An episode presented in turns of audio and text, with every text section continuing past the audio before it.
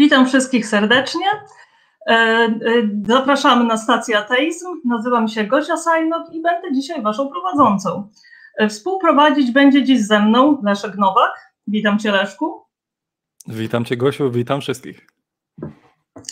W stacji Ateizm promujemy pozytywny ateizm, rozdział Kościoła od państwa, wspieramy dyskryminowanych ateistów oraz prowadzimy dialog na temat wiary. Oczywiście możecie do nas dzwonić, do czego wszystkich bardzo, bardzo zachęcamy. Numer do stacji za chwilę się pojawi na ekranie i linie telefoniczne są już otwarte, także możecie zacząć dzwonić. Mamy pięć linii telefonicznych i postaramy się odebrać od Was jak najwięcej telefonów będzie to tylko możliwe.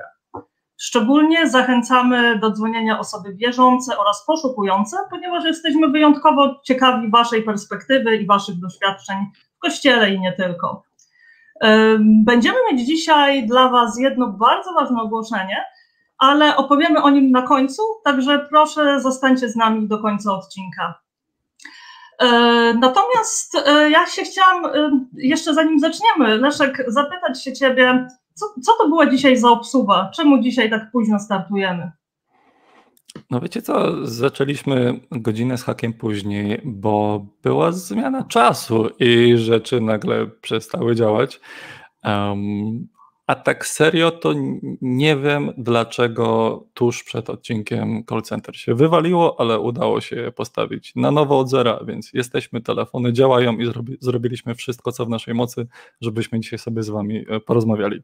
Także dzięki serdeczne, że zaczekaliście. Przepraszamy za obsługę. Super, dzięki, że również mi to wyjaśniłeś, bo ja sprawach ty, y, spraw technicznych w ogóle nie rozumiem. E, ale zdaje się, że też dzisiaj przygotowałeś dla nas jakiś bardzo fajny prolog, tak słyszałem. To co dla nas, dla nas masz? No nie wiem, zobaczmy. Mm, chciałbym zacząć od tego, że w poprzednim odcinku zadzwonił do nas Marcin i poruszył on kwestię zaufania do nauki. Myślę, że jego główną wątpliwość mo można by ująć w ten sposób, Metodologia naukowa jest w teorii opracowana bardzo solidnie i prowadzi do wiarygodnych wniosków, natomiast w praktyce nie zawsze tak jest z różnych powodów. Tym samym, w jaki sposób my, przeważnie tylko odbiorcy tych treści i odkryć, możemy kierować swoje zaufanie w kierunku nauki i jak duże ono powinno być? O komentarz w tej sprawie poprosiłem naukowca, fizyka medycznego oraz popularyzatora nauki a to wszystko mieści się w jednej osobie, Darka Aksamita. Niedzielny wieczór miał już zajęty, czyli nagraliśmy naszą rozmowę wczoraj. Dzisiaj zaprezentuję fragment, a całość nagrania trafi na nasz kanał w późniejszym terminie.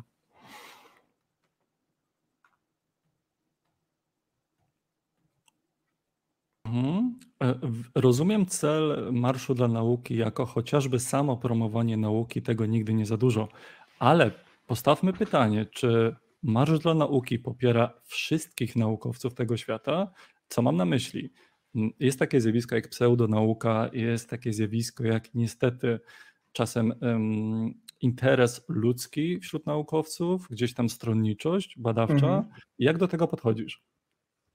Znaczy, przede wszystkim sam marsz y, nie był w obronie jakiejś konkretnej osoby, tylko chodziło przede wszystkim o obronę pewnej idei. E, chodziło o to, że nauka, znaczy w ogóle, że nauka jest najlepszym, e, co mamy, jeśli chodzi o rozwiązywanie problemów i poznawanie świata e, wokół. I chodziło o to, że nauka jest wspólnym dobrem i chodziło o to, żeby stanąć w obronie tego wspólnego dobra. I przy wszystkich jej jakichś tam wadach, problemach i tak dalej, chodziło przede wszystkim o podkreślenie, że nauka nie może być wykluczająca, nie można ręcznie sterować tym, kto może mówić, kto nie może mówić i tak dalej, i tak dalej. No i przechodzimy właśnie do chyba najważniejszej rzeczy, o co, o co tak właściwie chodzi w tej nauce i dlaczego nawet jeśli zdarzają się jakieś czarne owce, jakiś zły naukowiec, albo właśnie kupiony przez koncerny, to co wiecie się mnóstwo razy zdarzało, e, e, chociażby w XX wieku są całe pęczki takich e, przykładów, łącznie z naukowcami, którzy pisali raporty na zlecenie firm tytoniowych, że palenie w ogóle nie szkodzi, albo na zlecenie film paliwowych, e, że ten ołów w benzynach to wcale, wcale się nie odkłada e, ani w atmosferze, ani w oceanach, ani wcale go nie znajdujemy e, w śniegu na, w Arktyce. Więc jasne, że są wszędzie mamy rozkład Gaussa, wszędzie mamy ludzi dobrych, złych i większość pośrodku. Natomiast rzecz w tym, że nauka przede wszystkim nie opiera się o konkretnych ludzi, w sensie nie, nie polega na sile autorytetu i tego, że jeden człowiek wie lepiej lub gorzej, tylko przede wszystkim opiera się na mechanizmach oceny tego, co ludzie mówią, czyli na właśnie y, przede wszystkim oczywiście wykonywanie eksperymentów i ich krytyczna analiza i krytyczna analiza przez środowisko. I to jest coś, co jest y, no w ogóle piękne, y, że my jako ludzie jesteśmy w stanie wyjść poza nasze takie zwykłe ludzkie ograniczenia, wspiąć się na wyżyny naszego człowieczeństwa, czyli zrozumieć funkcjonowanie naszego umysłu i zrozumieć jak bardzo jesteśmy podatni na błędy w myśleniu, tak zwane błędy poznawcze, i spróbować temu przeciwdziałać. I właśnie wymyśliliśmy, moim zdaniem, najpiękniejsze dzieło naszej kultury, e, czyli metodę naukową, e, czyli mechanizm dochodzenia do prawdy, me mechanizm ustalania e, faktów, który jest odarty z naszych uprzedzeń. I teraz to, że jakiś jeden konkretny człowiek e, ma jakieś swoje właśnie, nazwijmy to, uprzedzenia, jest mało istotne bo nawet jeśli on e, popełnia błędy, to e, w krótszej lub dłuższej perspektywie, ale nauka się sama oczyści. Jakby nauka ma wbudowany ten mechanizm samooczyszczający się. Więc tutaj nawet nie chodzi o to, że e, właśnie bronimy konkretnej osoby, tylko chodziło o to, żeby to podkreślić. Nauka służy wspólnemu dobru, a jednocześnie jest no, podstawą rozwoju społeczeństwa opartego o wiedzę. Tak, tak. Nauce chociażby zawdzięczamy to, że ospa prawdziwa została wpisana w rejestr chorób, które już zostały wyeliminowane całkowicie z całego świata raz a dobrze i, i mam nadzieję, że coś podobnego uda się uzyskać odnośnie aktualnie panujących chorób. No oby, tylko to się, rzecz to się tym, nie że... przypadkiem, nie? E, e, oczywiście, e, jeden tylko problem jest taki, że jest taki piękny, był taki przy okazji koronawirusa, był taki piękny nagłówek artykułu właśnie dotyczącego też relacji między naukowcami i politykami. Chodziło o to, że science can guide, but cannot lead, czyli nauka może wspierać, może no, wyznaczać kierunek, może dawać informacje, jak coś zrobić, ale to nie nauka jest od tego, żeby to robić. Znaczy od tego mamy e, polityków, żeby wdrażali pewne e, rozwiązania i na przykład podejmowali decyzje. I jest takie ładne e, właśnie też hasło evidence-based policy, czyli polityka oparta na fakty, oparta na faktach. Więc jeśli mamy właśnie raporty, analizy, symulacje i to, to tutaj trochę rola nauki i naukowców się kończy, bo oni mogą to wziąć i dać do ręki politykom, władcom, zarządcom, wszystko jedno, czy tam prezydentom, czy królom, e, e, czy, czy, e, czy komukolwiek innemu. I to oni są od tego, żeby wdrożyć to. No i problem się oczywiście zaczyna, jeśli ktoś wdraża jakieś rozwiązania w oderwaniu od tego, no, jaki jest stan faktyczny, albo jakie są przewidywania naukowców.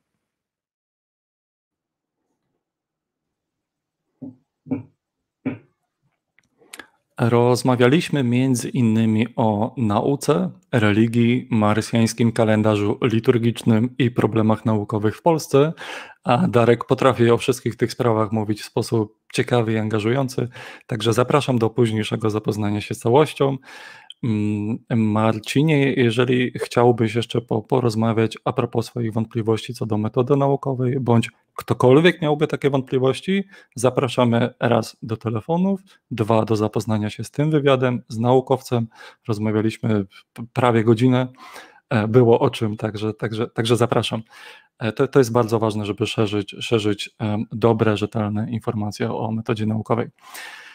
Dzisiaj e, wychodząc z tej perspektywy, chciałbym poruszyć pewien temat niebezpieczeństwa, w którym aktualnie wszyscy jesteśmy. Przez ostatnie stulecia nauka przyniosła nam takie odkrycia, jak chociażby teoria ewolucji DNA, szczepionki, czy też szeroko pojęta medycyna. Przykładowe osiągnięcie świata naukowego to wyeliminowanie ospy prawdziwej.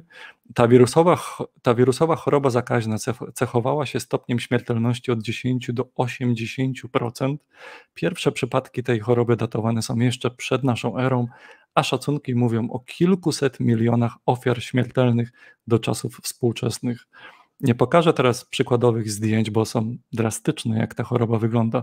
40 lat temu WHO uznało ospę prawdziwą za chorobę całkowicie zwalczoną na całym świecie i jest to jeden z wielu sukcesów świata nauki. Całe pokolenia osób aktualnie żyjących nie muszą w ogóle martwić się tą chorobą. Dobra robota. Dzięki takim i podobnym cywilizacyjnym krokom naprzód, średnia długość życia dziś jest dwukrotnie wyższa od naszych praprzodków. Dziś cały świat skupia się na walce z pandemią COVID-19. No właśnie, pytanie brzmi, czy cały świat skupia się równie mocno? Rzućmy okiem na przykład na polski Kościół katolicki. W trakcie pandemii mogliśmy do tej pory trafić m.in. na takie pomysły. Ksiądz profesor Tadeusz Guz na antenie telewizji Trwam mówił, cytuję, Podczas spotkania sakramentalnego, czyli przyjścia na modlitwę, Bóg żadnych wirusów nie rozprzestrzenia. Bóg jest święty, Jego bytowość jest święta, zarówno w wymiarze Jego boskości, jak i człowieczeństwa. Niektórzy się obawiali, że kapłan, który koncelebruje mszę i udziela komunii do ust, może zarażać. Mm, kapłan ma po pierwsze konsekrowane dłonie, po drugie kapłan jako jedyna osoba w zgromadzeniu liturgicznym ma umywane dłonie przy lawabo, czyli przy ofiarowaniu darów dla Boga. Kapłan ma nie tylko umyte ręce w sensie, w jakim oczekuje tego pan ministr zdrowia, lecz ma też umyte ręce w sensie nadprzyrodzonym, a zatem żadne udzielanie Komunii Świętej nie zagraża ani jednemu Polakowi w roznoszeniu jakichkolwiek wirusów, bo to jest akt święty. Mesza święta jest aktem świętym, nie jest miejscem, przestrzenią i czasem rozprzestrzeniania się wirusów, tylko przychodzenia Boga. Czym jest rytuał lawabo, o którym wspomniał ksiądz Gus? Za Wikipedią. Lawabo obrzęd umywania rąk w liturgii Kościoła katolickiego podczas mszy przez celebrującego ją kapłana. Do ceremonii używa się miseczki oraz małego dzbanuszka lub ampułki z wodą. Ręce kapłana najczęściej obmywają ministranci, polewając wodą wysunięte palce, po czym podają specjalny lniany ręczniczek. Ja sam, jako ministrant, Wielokrotnie brałem udział w tym symbolicznym obmyciu rąk księdza. Używa się do tego takich małych ampułek z wodą i nie ma tam ani grama mydła, ani niczego takiego. Nie na tym to polega. Wypowiedź księdza Guza jest porażająca, gdyż pokazuje ona oderwanie od rzeczywistości osoby, która z racji swojego zawodu ma wpływ na wiele osób.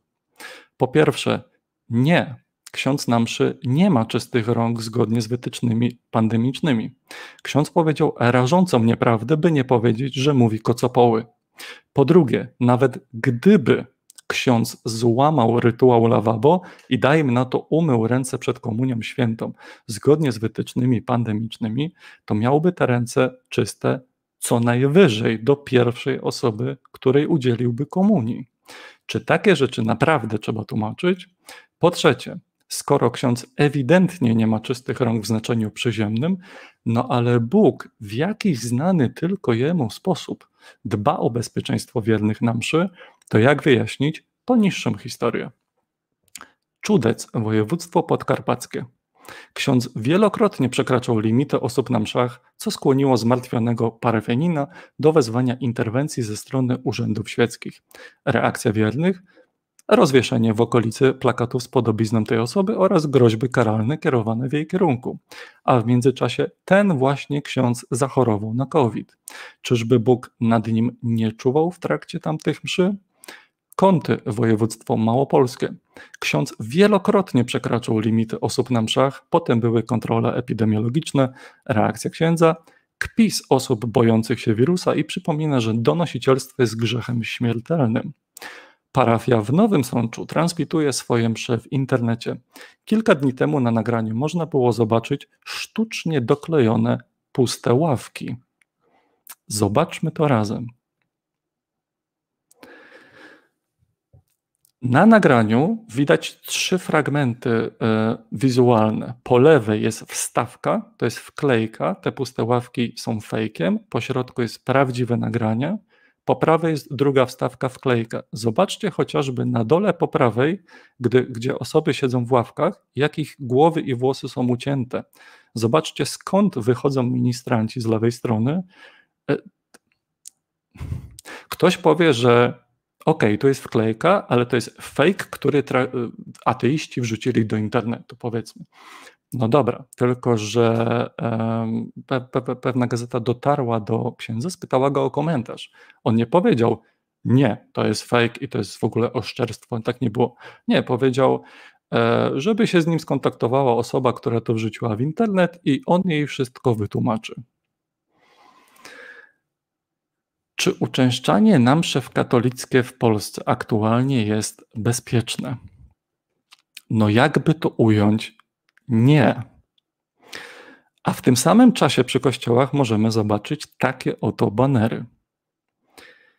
Nie cytryna, nie malina, ale dobra nowina. Wstąp i wzmocnij swoją odporność. Nie ma odporności bez Możej miłości.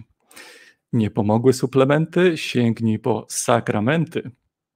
W kościele wzmacniamy odporność. Wiele osób chodzących na msze to osoby starsze, będące w grupie wysokiego ryzyka powikłań covidowych. Kierowanie do nich takich zaproszeń jest przejawem braku troski o ich odporność, zdrowie czy życie. Biskup Ignacy Dec mówi o tym, że nie może być mowy o zamykaniu świątyń. Trzy cytaty. Próbuje się nam wmówić, że świątynie są niebezpieczne dla naszego zdrowia. Nonsensem jest zamykanie w okresie epidemii źródła uzdrowień duchowych i fizycznych.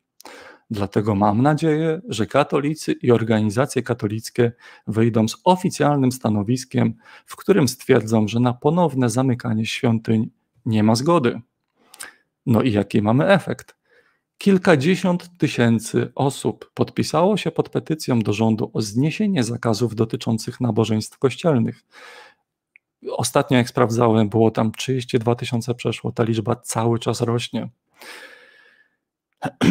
W kościele się nie da zarazić, bo tam chronią siły wyższe. Tak. Drodzy katolicy, przy takiej postawie wielu z Was jest aktualnie zagrożeniem dla Was samych, dla księży, dla niewierzących, generalnie dla nas wszystkich. Oczekuję od Kościoła katolickiego jednolitej i jednoznacznej stanowczej postawy wobec pandemii. Jeśli nie jesteście w stanie pomóc pokonać koronawirusa, to chociaż nie przeszkadzajcie. Według rankingu Bloomberga Polska radzi sobie z pandemią tragicznie. Na liście 53 państw jesteśmy na miejscu 50. Głosy duchownych stosujących się do obostrzeń są zbyt słabe. Analiza sytuacji wskazuje na wszechobecność nie Boga, lecz pandemii. Stawiam pytanie, gdzie jest Bóg i dlaczego nie reaguje na cierpienie chociażby swoich wiernych? Jeśli popełniam błąd i nie dostrzegam boskiej opieki nad obrzędami katolickimi, zadzwońcie, porozmawiajmy. A jeśli ktoś z widzów chciałby przybliżyć nam jakieś podstawy do wiary w Boga w pierwszej kolejności, jak zawsze zapraszamy do dyskusji. Dziękuję Lechu za materiał. Był bardzo śmieszny. E, znaczy, przepraszam, śmieszny. E, bardzo się e, zaśmiałam, kiedy zobaczyłam wklejone ławki. Nie, nie widziałam tego. Pierwszy raz dzisiaj to zobaczyłam i to jest niesamowicie zaskakujące. Tak, to są takie materiały, że nie wiadomo, czy się śmiać, czy płakać, ale, ale no, trzeba o tym mówić, no bo to, to nie może tak wyglądać, wiesz. No tak, tak, a tak jak powiedziałeś, e, zdaje się, e, że, że, że w Polsce teraz jest e, apogeum, to jest druga, czy to jest już trzecia fala? Ja już sama nie, nie nadążam z liczeniem tych fal, ale to jest raczej teraz u szczytu. I to jest właśnie teraz ten mówimy czas. o trzeciej fali, która ma być gorsza niż druga i ona już tak. ruszyła i w tym momencie na przykład jest apel do rządu, żeby obluzować tę mszę. No ludzie kochani. Tak. Czy my się ja chcemy pozabijać? Nie, nie rozumiem. Bo ja chciałam powiedzieć, że ja rozumiem, że dla osób wierzących e, pójście na nabożeństwo, pójście do kościoła jest bardzo ważne i ze względów metafizycznych, i takich ze, względów społecznościowych. Pomimo, że sama nie wierzę, to oczywiście to rozumiem jak najbardziej, ale obecnie sytuacja jest wyjątkowa. Jednak bezpieczeństwo nas, nas wszystkich powinno być jednak na pierwszym miejscu. A z tego, co się orientuję, jest już istnieją przecież e, metody odprawiania nabożeństw dla, dla osób chorych, które nie mogą wychodzić z domu. Są także e, są msze przez, przez radio, przez telewizję. Teraz może, można także je robić na mediach społecznościowych. Są naprawdę metody, żeby zostać w społeczności i nawet wziąć udział w takich wirtualnych sakramentach, a pozostać bezpiecznym. E, tak, tutaj jako jest... przykład. Jako tak, chciałam powiedzieć, że to nie jest ateistyczna złośliwość, tylko to jest naprawdę troska o bezpieczeństwo wszystkich. No jasne, po prostu martwię się o nas wszystkich. Nieważne, czy ktoś wierzy, czy nie. No mamy teraz zagrożenie obiektywne, ciężko o, o bardziej obiektywne. E, a jako przykład do tego, co powiedziałaś, um, te, te, teraz nie mam źródła pod ręką, ale ta historia mi utkwiła w głowie. E, pewien ksiądz e, zauważył, że pewna starsza pani nie przychodzi dłużej na mszę i się z nią skontaktował, nie wiem, czy telefonicznie, czy, czy, czy, czy był u niej w domu i dopytuje, dlaczego ona na mszę nie przychodzi. Odpowiedziała mu, że ze względu na swoje zdrowie siedzi w domu, ale proszę księdza, proszę się nie martwić. E, o, co tydzień oglądam mszę, modlę się i jakby biorę udział na tyle, na ile moje zdrowie i bezpieczeństwo mi pozwala. No, no tak, ale na tacę pani nie daje. Mhm. No ręce opadają. No, no. Panie księdzu, też o Pana zdrowie chodzi, tak? Nie tylko tak. zdrowie tej Pani i wszystkich innych wiernych na mszy. Jak można w tym momencie mówić, że Pani na tacę nie daje? Jest to oburzające, ale przerwę nasze wywody i myślę, że y, przejdziemy do telefonów, bo y, obie, y, o, y, tak jak obiecaliśmy, chcemy odebrać jak najwięcej, a mamy już, mamy już kolejeczkę. E, I e, tak się składa, że, zadzwo, że mamy, mamy Jakuba, który chce porozmawiać z nami o lockdownie.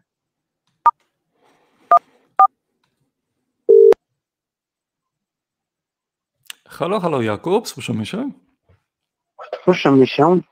Cześć, tu Gosia i Leszek. Chciałbym powiedzieć o wszelkich obostrzeniach, nieobostrzeniach z, z mojej perspektywy jako osoby, która, halo? Która uważa się za osobę wierzącą, więc uważam, że przynajmniej dla osób, które wierzą, to kościoły i inne miejsca kultu, to jeżeli osoby chodzące do nich by się nie bały, to po prostu nie powinno być żadnych limitów w kościołach, ponieważ wasz ewentualnie jakieś karetki do księdza, które można by przy ławce położyć, jak ktoś by się bał. Proszę tu nie siadać, bo się obawiam, czy coś w tym stylu, ale nie powinno być żadnych limitów według mnie w kościołach nałożonych. Jak ludzie, którzy nie wierzą w Boga, to i tak nie przyjdą do kościoła raczej, a w sklepach to już inna sprawa, czy do innego miejsca kultu religijnego. Tak samo nie uważam, że maska w kościele nie powinna być obowiązkowa,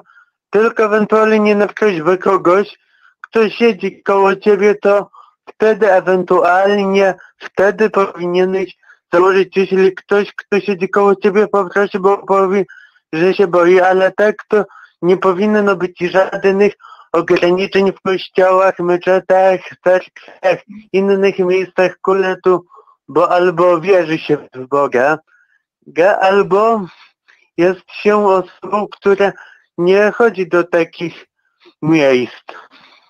Jakubie, pytanie tak na sam początek naszej rozmowy. Mhm. Czy to, co mówisz o, o tym, że chciałbyś, żeby był brak tych obostrzeń w miejscach kultów religijnych, czy dotyczy to też również mm. innych miejsc, takich jak sklepy, urzędy, boiska, sporty, czy tylko... Ogólnie nie, jestem osobą, jestem ateistą pandemicznym, więc nie uważam, że powinny być jakiekolwiek obostrzenia, ale w szczególności w miejscach kultu religijnego, jeżeli ktoś chyba, że gdzieś w jakiejś religii jest, nie wiem, Bóg niewszechmocny, który nie umie, nie umie zwalczyć choroby, to takim, tak, albo że jakaś religia od setek lat przewiduje przykładowo maski w swoich obrzędach, bo nie wiem, już nie znam wszystkich religii, więc nie wiem, czy nie ma takich, które przewidują na przykład jakieś maski czy inne takie Czy ja mogę o coś dopytać? Setek lat. E, przepraszam, czy ja mogę o coś Słucham. dopytać, bo e, powiedziałeś, że jesteś ateistą Mhm. pandemicznym. Czy to znaczy, że e, nie wierzysz w to, że istnieje pandemia i że jest jakieś zagrożenie? Nie wierzę, że istnieje pandemia, dokładnie. O- A Okej, mam dobra. pytanie. I teraz przyjmijmy y, założenie Mhm. robocze. Wyobraź sobie, Jakubie, proszę, że jest pandemia na świecie Mhm. i w tych jakby realiach pogadajmy, czy gdyby była pandemia na świecie, byłbyś za tym, żeby nigdzie nie było obostrzeń, czy tylko żeby nie było obostrzeń w miejscach kultu religijnego? Zależy jakie skutki, bo jeżeli by ta pandemia by się miała objawić z tym, że dużo osób by chorowało, ale nie wiem, ale byłaby taka śmiertelność jak jest teraz, teraz i podejrzewam, że teraz to jest ze względu na to, że te teleporady są zamiast zwykłego leczenia, że tam ludzie przez tą psychozę strachu mają mniejszą Jakubie, Jakubie przepraszam, że wejdę w tyle- słowo. Nie, Mhm. Jakubie, Jakubie, muszę przerwać. Nie rozdrabniajmy Mhm. teraz naszej dyskusji o to, jak teraz ma się to, czy według ciebie pandemia jest, czy według ciebie pandemii nie ma, czy według ciebie teraz ludzie giną, czy nie. Wyobraźmy sobie scenariusz, bo to jest to, o co ja najbardziej chcę cię dopytać, w Mhm. którym jest pandemia na świecie, w którym ludzie giną, w którym jest to roznoszone drogą kropelkową, czyli usta i nos trzeba mieć zakryte, żeby e, ograniczyć mocno rozprzestrzenianie się tej pandemii. Wyobraźmy sobie sytuację, w której jeżeli państwo nie wprowadzi takich nakazów, no to e, prze, pewnie e, e, zwykły przechodzień z ulicy, po pierwsze nawet nie będzie wiedział, że jest pandemia, a, a po drugie tym bardziej nie będzie sam zakrywał usta i nosa. Czy widzisz kiedykolwiek w tej historii potrzebę Jeżeli byłaby? Mhm. Jeżeli byłaby prawdziwa pandemia, która charakteryzowałaby się ciężkim, prawdziwie przebiegiem choroby i śmiertelnością bardzo wysoką wśród ludzi, którzy się zarazili, to być może, choć uważamy, że państwo raczej powinno wydawać zalecenia, że jeżeli się obawiasz, to Załóż maskę i nawet nie z chirurgiczną, a FFP3 czy dwójkę. Miej tyleny, zakup sobie tyleny do domu na przykład, żeby tam w razie czego mieć, żeby zwiększyć sobie na szybko saturację tylenem krwi. Okej, I Jakubie, w ogóle państwo raczej nie powinno wydawać zalecenia, a nie Jakubie, obowiązki. Jakubie, okej, czyli jesteś Mhm. za tym, żeby państwo wtedy wydało zalecenia, a nie nakazy, zakazy, tak? Tak. Okej, co z osobami, które nie mogą stosować się do zaleceń? Przykład. Osoba jest sparaliżowana od szyi w dół i nie jest w stanie sama sobie maski założyć. Jej życie w trakcie tego typu pandemii, o której rozmawiamy, zależy od tego, czy jej najbliżsi, sąsiedzi, współpracownicy najbliższych i tak dalej, całe otoczenie wokół życia takiej osoby, e, czy to otoczenie będzie o siebie dbało w pandemii, a nie czy ta osoba będzie sobie zakładać maskę, czy nie, bo nie jest do tego w stanie. Okej? A czy taka, czy ta osoba bo, bo jest w stanie mówić, czy nie? Jest w stanie mówić. Mhm. No to taka osoba może powiedzieć swoim bliskim, żeby nosili przy niej maski i w ogóle, albo żeby jej założyli taką maskę i tutaj nie widzę żadnego problemu, jeśli taka osoba sobie życzy, żeby założyć ten kaganiec. Okej, ja tu widzę problem. Dlatego lecimy dalej. Nie wszyscy w tej historii pójdą po prostu za ży- życzliwym pomysłem osoby, która tego potrzebuje. Gdzieś ktoś na ulicy będzie miał to wszystko w nosie. Gdzieś dookoła będzie mnóstwo ludzi, którzy będą roznosić tą pandemię i ludzie będą ginąć, i ty jesteś ok z tym, żeby to zostało na poziomie zaleceń, tak? Widząc śmierci na ulicy. Bo ludzie dzienią są nieśmiertelni. Od, od, od, na początku, może gdyby nie grzech, to bylibyśmy śmie, nieśmiertelni, ale odkąd po prostu tam od pierwszych ludzi, odkąd złamali przykazanie w kraju, to w sensie z mojej jako osoby wierzącej perspektywy, to już nie jesteśmy nieśmiertelni, ale to tylko z mojej, więc po prostu i tak, i tak um, ludzie przynajmniej wierzący, choć obecnie nie jestem gotowy na śmierć, muszę się niestety przyznać, to powinni być gotowi na śmierć, a ateiści jak e, umrą i jeśli by się okazała racja wasza ateistów, że tam po śmierci nic nie ma, bo chyba to zakładacie, to, to wtedy chyba nie ma różnicy, czy, czy człowiek umrze, czy będzie żył. Według e, Ciebie nie ma różnicy, czy człowiek żyje, czy nie żyje? Nie, w sensie, tak? jeżeli zakładamy, że po śmierci nic nie ma, czyli nie może być gorzej, nie może być lepiej, to, to nie ma za dużej różnicy chyba, jeśli chcieliby założyć, że no, trochę jest, jest prawdą. E, trochę, to znaczy myślę, że może być nawet taka różnica, że dla ateisty życie doczesne jest bardzo ważne, więc nie chcę, nie chcę go kończyć. Ale wiesz co, myślę, że bardzo dziękujemy za Twój telefon, e, bo tak jak mówiłam, jest bardzo byliśmy ciekawi właśnie perspektywy osoby wierzącej.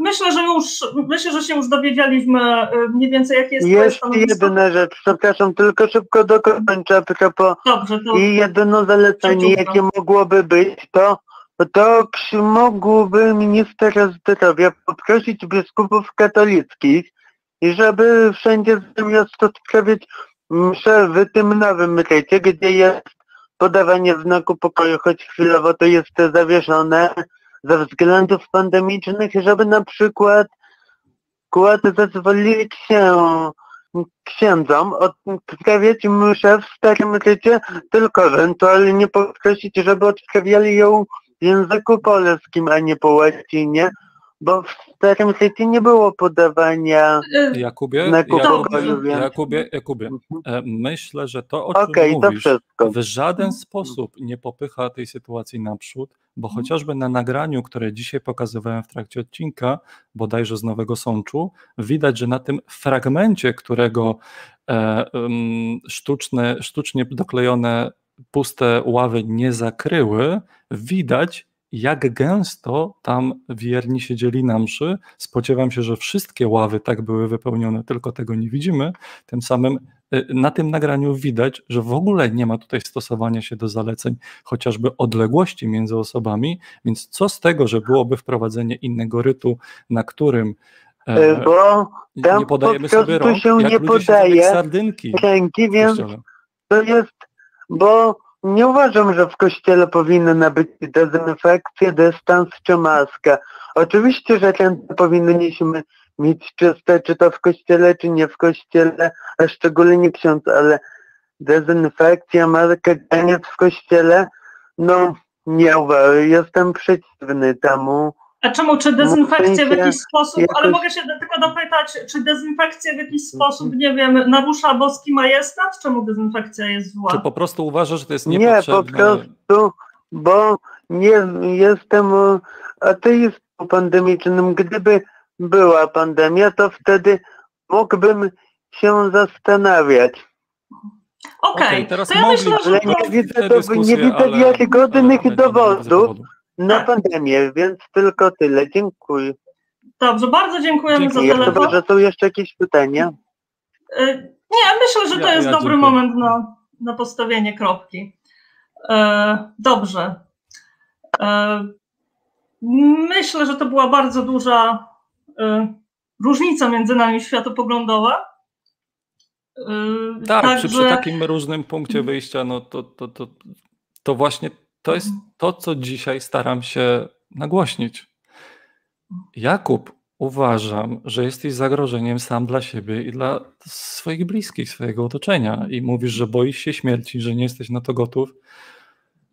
Znam kupę ludzi, którzy nie chcieliby umr- umrzeć z powodu pandemii i są na to sposoby, żeby nie umarli z powodu pandemii, a nie widzę w jaki sposób tym sposobem na przetrwanie w trakcie pandemii miałoby być w ogóle lekceważenie tego wszystkiego w cholerę, jakby nic takiego nie miało miejsca, jakby, jakby, jakby ludzie nie ginęli. No ja myślę, że zawsze, y, bo też Jakub powiedział, że, że nawet jakby była pandemia, to że zgodziłby się na zalecenia, ale nie na nakazy. E, na, nakazy nigdy nie są przyjemne, ale ja myślę, że zawsze y, należy pamiętać o tym, że nawet kiedy my się czujemy bezpiecznie, bo myślimy, że a my jesteśmy odporni, nam się nic nie przydarzy, albo a ryzyk fizyk jakoś to będzie, to jest bardzo dużo ludzi wokół nas, którzy mają gorszą odporność niż my, którzy na przykład ze względu na stan zdrowia nie mogą przyjmować pewnych leków. I kiedy nie się y, zakażą, chociażby. albo nie mogą być zaszczepieni, bo na przykład y, są po transplantacji jakiegoś organu. I, my, I wtedy my, lekceważąc, nawet jeżeli faktycznie jesteśmy tymi silnymi osobnikami, lekceważąc pewne e, zalecenia bądź nakazy, zagrażamy po prostu, jesteśmy zagrożeniem dla innych ludzi. Tak, żeby odporność e... stadna mogła zadziałać, odporność grupowa, e, to nawet jak wszyscy, którzy mogą się zaszczepić, to dalej jest część osób, która nie może. I musimy o, o tym procencie pamiętać, o tych pewnie kilku procentach, I tym samym to na nas, na osobach, które mogą się zaszczepić, e, no, ciąży ta odpowiedzialność, żebyśmy tym bardziej to zrobili, bo nie wszyscy mogą. To co, bierzemy kolejny telefon. E, to w takim razie widzę, że tutaj jeszcze będzie się, pociągniemy temat lockdownu, to weźmiemy Michała z Wadowic.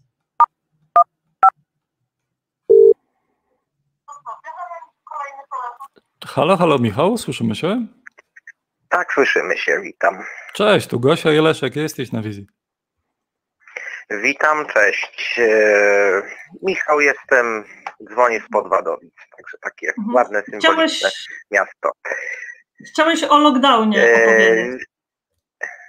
Tak, chciałem troszeczkę o lockdownie opowiedzieć i odnieść się nawet do wcześniejszych, wcześniejszej wypowiedzi Jakuba bodajże. I ja bym tutaj postawił taką pewną linię oddzielającą jakby poniekąd te dwa, e, dwa jakby podejścia czy światopoglądy na temat e, pandemii, jeżeli to można w ogóle nazwać światopoglądami, ale czy ktoś wierzy, czy ktoś nie wierzy. Ale powiedzmy, że istnieje jeszcze taka klasyfikacja, że aksjologiczna, prawda, która stanowi jakieś tam podłoże dla tych osób, które nie uznają tych restrykcji w kościele, nie uznają tych e, limitów osobowych i tak dalej, czy wszystkich jakiś powiedzmy uważają, że założenie maski to jest w jakiś sposób umniejszy świętość e, rytuału danego, czy jeżeli, nie wiem, no byłyby zasady dezynfekcji, to że, to, że powiedzmy to jest też w jakiś sposób e, no nie wiem dlaczego, ale, ale miałoby w jakiś sposób umniejszać e, świętość mszy świętej, czy miałoby w jakiś sposób powiedzmy doprowadzić do tego, że Bogu byłoby trudniej e, zadziałać poprzez sakrament, czy że byłoby to mm, sceneria niegodna do zadziałania sak sakramentu. Powiedzmy, że mogą być takie ktoś może takie y, argumenty wysunąć, zakładając oczywiście, że Bóg istnieje, że wszystko to jest prawdą, że faktycznie poprzez sakramenty przechodzi łaska Boża i tak dalej. Tylko, że już w samym, ja tutaj chciałbym zasymulować jakby bazowanie wyłącznie na teologii katolickiej i na doktrynie katolickiej i wykazać, że w obrębie tego, tej aksjologii, w obrębie tego zbioru pojęć, w obrębie tego sposobu rozumienia świata, y, te argumenty o niestosowaniu się do restrykcji sanitarnych są, y, nie mają żadnego umocowania, a wręcz przeciwnie. Mianowicie już Chrystus, Ewangelia Marka, rozdział drugi, to, to prawo jest dla człowieka, a nie człowiek dla prawa. To jest od, Chrystus tutaj odnosi się do ustanowienia szabatu, który jest dla człowieka, a nie człowiek dla szabatu. To jest kwestia prawa religijnego, którego Żydzi bardzo przestrzegali. O czym zresztą ten fragment Ewangelii mówi. Ale już z, samej, samego tego wynika, że to człowiek jest dla prawa. Jeżeli owca się zgubi, czy coś tam innego się stanie, a jest szabat, to, to ja rzucam ten szabat i idę komuś pomóc. Prawda? Druga sprawa. Y, mamy Wielki Post, upamiętnia 40 dni Chrystusa na pustyni, podczas których był również kuszony przez samego szatana. I szatan proponuje mu, żeby rzucił się z jakiegoś wysokiego budynku, bo przecież jest napisane, że powiem o tobie aniołom, aby nosili cię na rękach, abyś sobie czasem nogi o kamień nie uraził. I Chrystus odpowiada szatanowi, że nie będziesz wystawiał Boga na próbę. To jest bardzo poważna, tak jak mówię, poruszamy się w obrębie doktryny katolickiej. Nie wybiegamy poza nią, nie kwestionujemy, czy ten rytuał ma sens, czy nie ma sensu. Jesteśmy cały czas w obrębie doktryny katolickiej. Piąte przykazanie dekalogu, rozumiane nieco szerzej, nieco szerzej w sensie tym, że nieco szerzej do tego, że ktoś bierze siekierę i komuś wbija w plecy. Rozumiane tak, jak podaje to katechizm ten niebieski że na przykład nadużywanie alkoholu jest naruszeniem piątego przykazania. Y, szybka jazda samochodem jest y, naruszeniem piątego przykazania.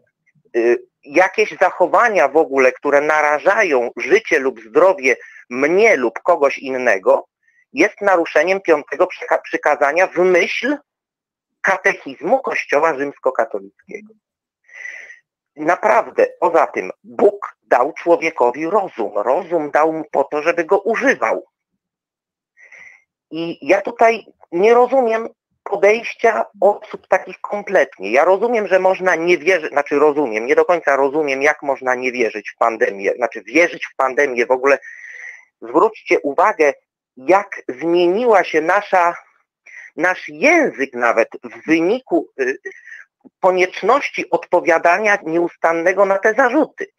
Że wierzymy w pandemię, tak jakby to była kwestia wiary. To nie jest kwestia wiary, to jest kwestia wiedzy. No ale powiedzmy, że mamy całą taką przestrzeń wielką, w której mieszczą się różne rzeczy typu 5G, szczepionki, nowy porządek świata, chemtrace'y, fałszywa pandemia, ruch QAnon w Stanach Zjednoczonych, że pod, pod Kapitolem jest świątynia ludożerców, różne rzeczy, naprawdę.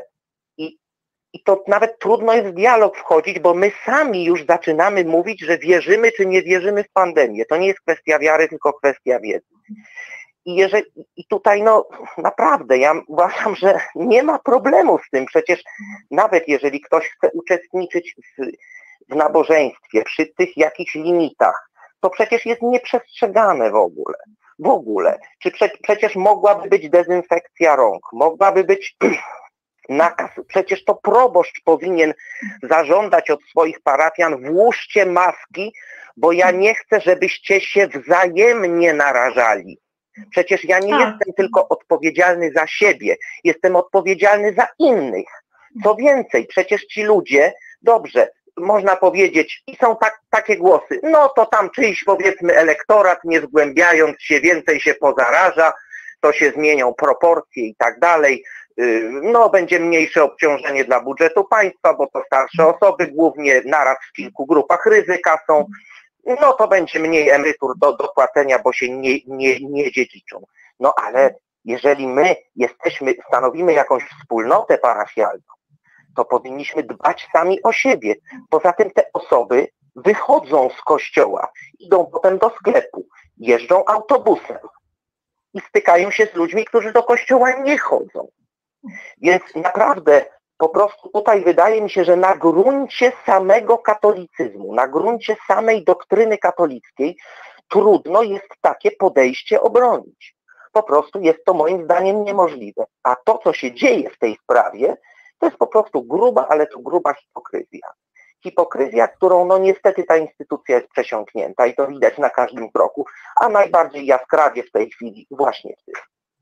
No i to tyle właściwie, co, Chciałem do, może nie Dzie- dziękujemy. No, ale, Bardzo dziękujemy Ci do za, wszystkiego. Bardzo się za cieszę, bardzo fajną Michał, że- wypowiedź. Przepraszam. Bardzo się cieszę, że. e, e, Okej, mamy chyba jakieś przesunięcie. Bardzo się Tak. cieszę, Dobrze, Michał, że. ja mam tylko takie jeszcze jedno pytanko do Was. E, Mhm. Czy będą odcinki jeszcze na przykład z Karolem? Tak, oczywiście. Oczywiście, że No tak. to dobrze, to czekam, bo powiem, powiem Wam, że odkryłem Was poprzez Karola, a w ogóle odkrycie Karola to jest naprawdę niezwykła sprawa.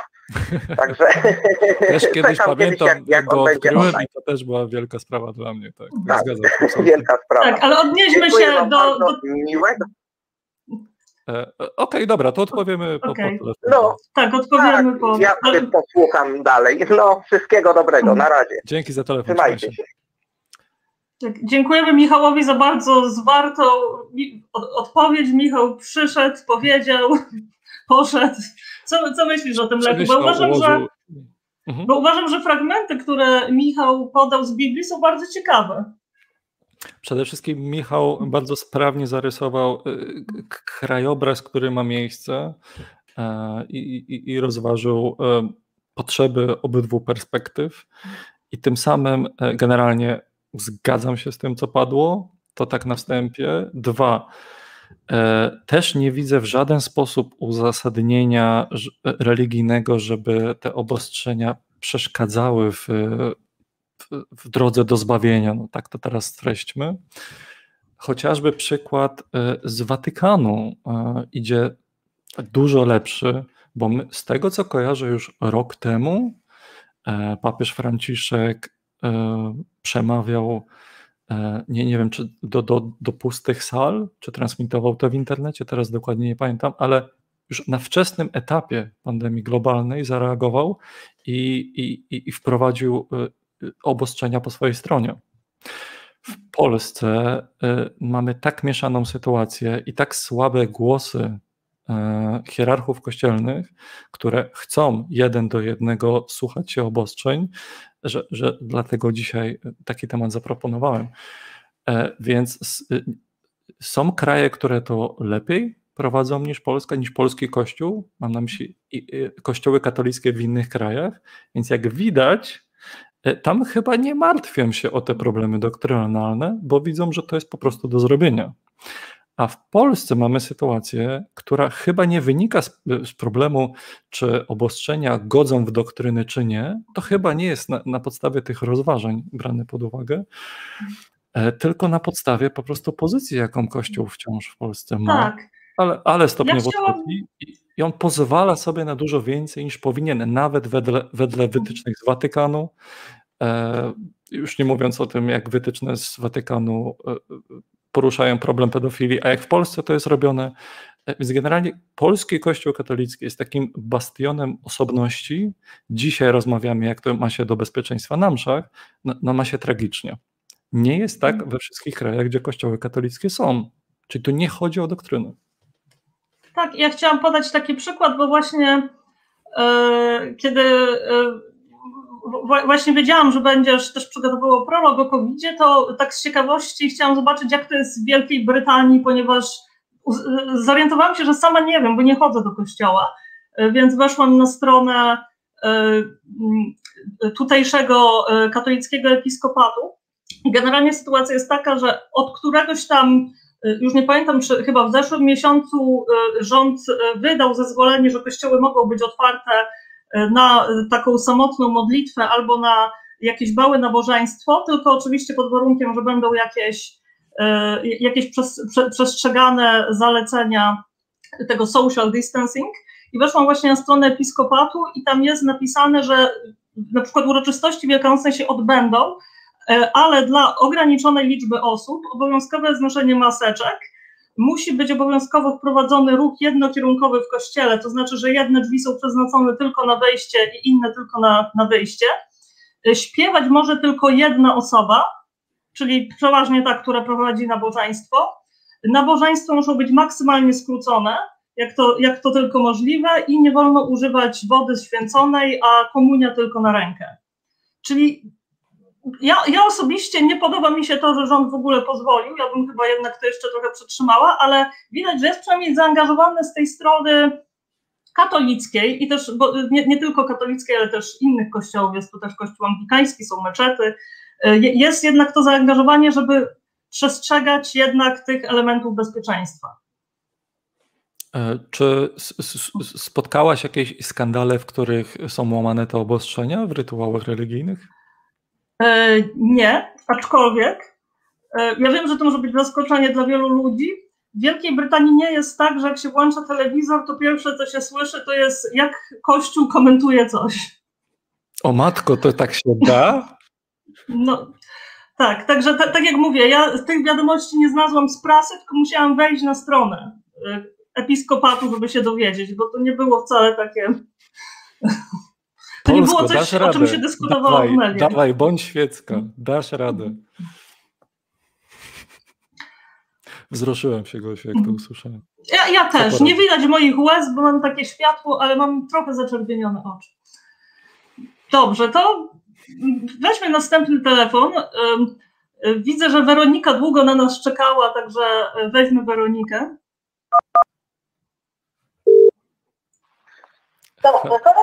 Cześć Weronika, słyszymy się? Widzę, że Weronika długo na nas czekała, także... Halo, halo, halo. Halo. Cześć, tak, witam. to Leszek i Gosia. Jesteś na wizji.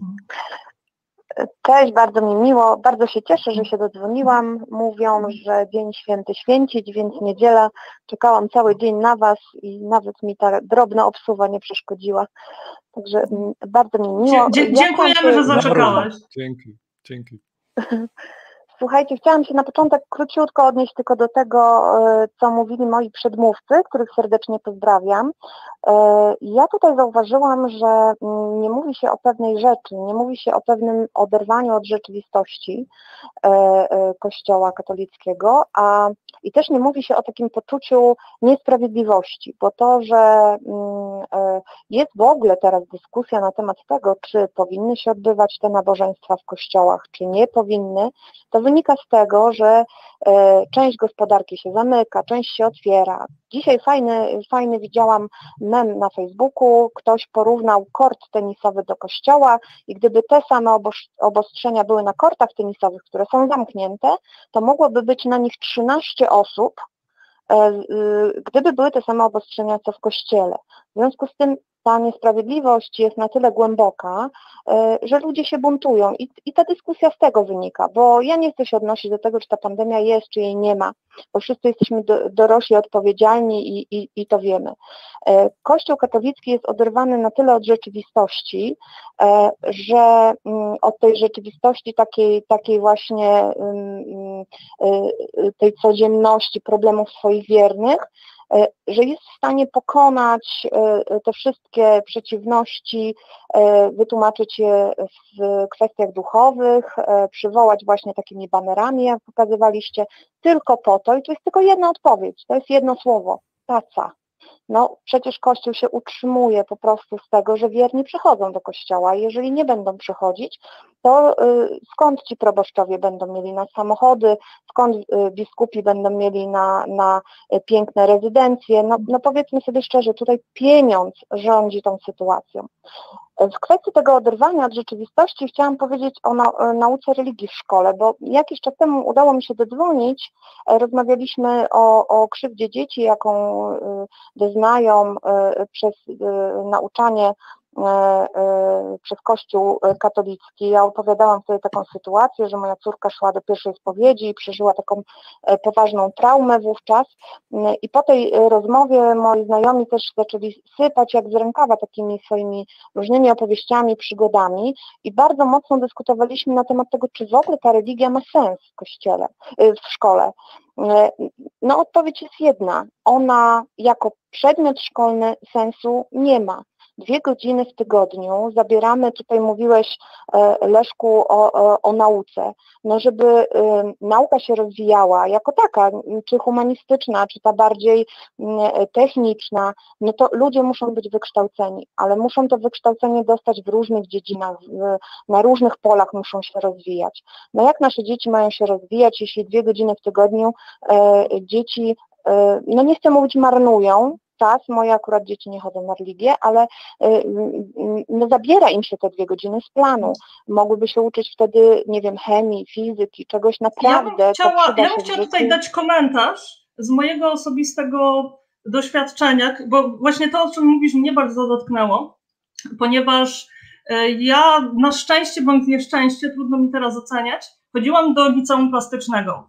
To było liceum ogólnokształcące, ale z przedmiotami e, plastycznymi. One były bardzo rozwinięte i za, zajmowały nam bardzo dużo e, godzin w planie lekcyjnym. I w związku z tym musieliśmy mieć inne przedmioty trochę obcięte. I, na, i to się niestety skończyło tak, liceum było czteroletnie, że y, w liceum miałam fizykę jedną godzinę w tygodniu, jedną lub dwie, już nie pamiętam, ale tylko przez jeden rok. Potem miałam tylko przez jeden rok chemię, przez jeden rok biologię y, i jeszcze i przez jeden rok geografię. Ponieważ to było, to musiało być tak ściśnięte, bo już mieliśmy tyle przedmiotów, że się nie dało. Jednocześnie przez cztery lata przez całe cztery lata liceum miałam dwie godziny religii w planie lekcji, która była, no niby nieobowiązkowa, no ale była w środku planu lekcji, więc musiałam na nią chodzić.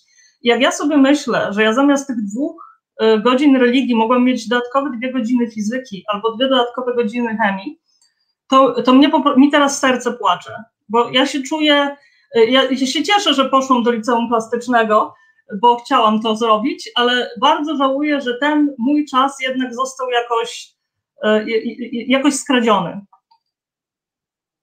Tak, właśnie, no, te, to poczucie takiego e, E, takiego odarcia z pewnych możliwości, to jest raz. Po drugie, mm, ja też często rozmawiam, ja byłam nauczycielem kiedyś i, i znam też księży, którzy uczyli religii w szkole i powiem Wam, że dyrektorzy mają potężny problem, bo oni nie mają żadnego wpływu na to, kto uczy te dzieci religii.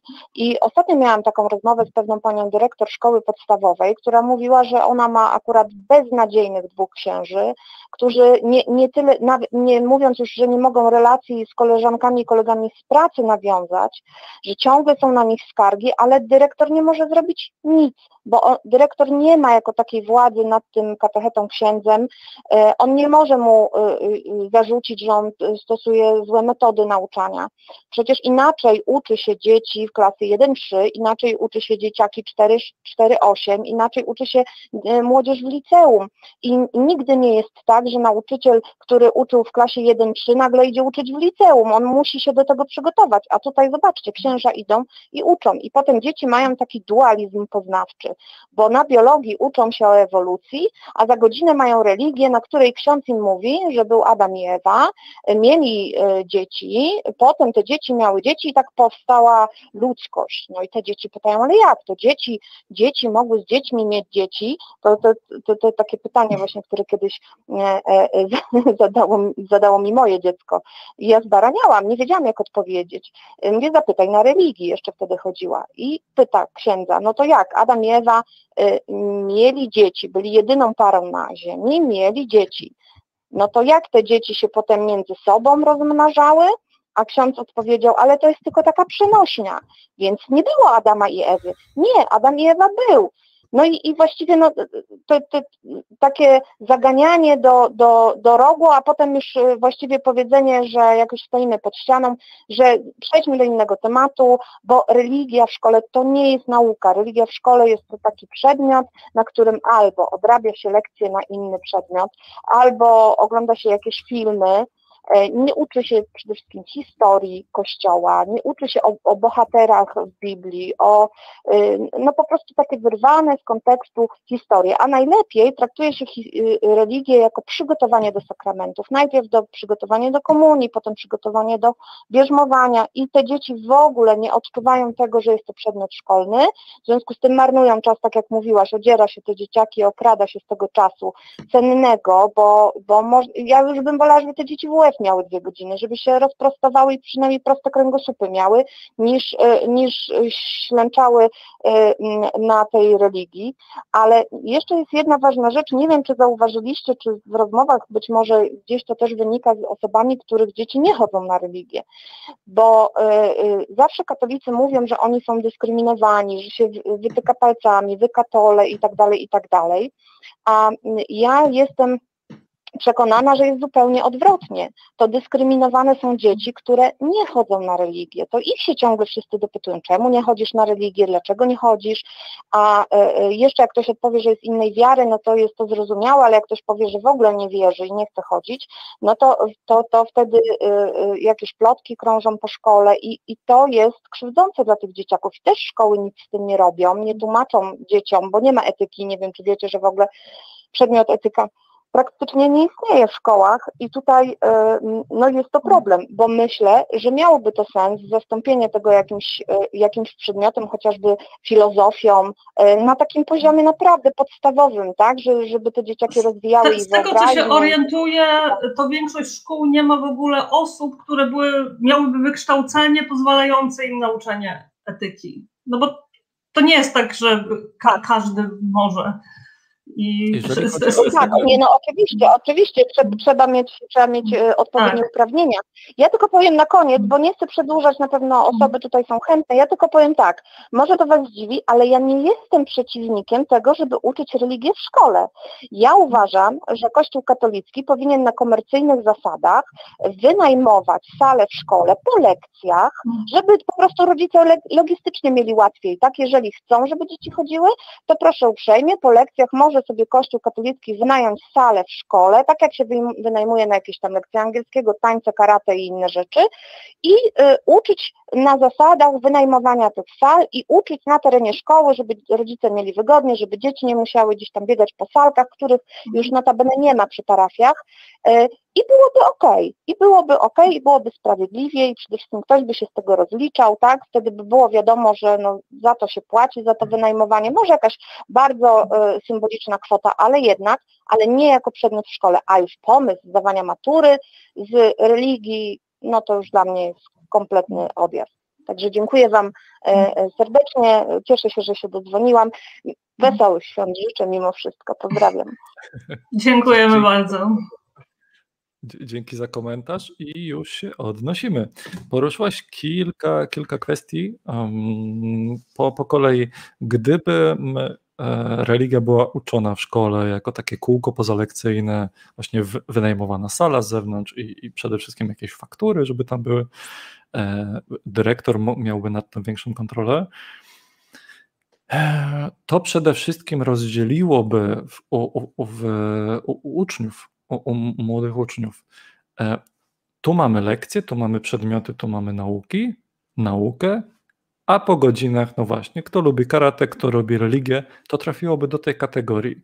Ja byłbym z tym ok. To a propos tej kwestii, jeżeli chodzi o etykę, no coraz więcej e, szkół organizuje etykę. Dlaczego? Bo coraz więcej rodziców bądź uczniów zgłasza taką chęć. I aktualnie piłka jest po stronie właśnie rodziców uczniów, żeby tą chęć zgłaszać, bo Prawo mówi konkretnie, że takie zajęcia trzeba organizować, jeżeli będzie spełniony przynajmniej warunek jednego chętnego, e, to wtedy gdzieś szkoła musi to zorganizować niekoniecznie u siebie, ale gdzieś musi.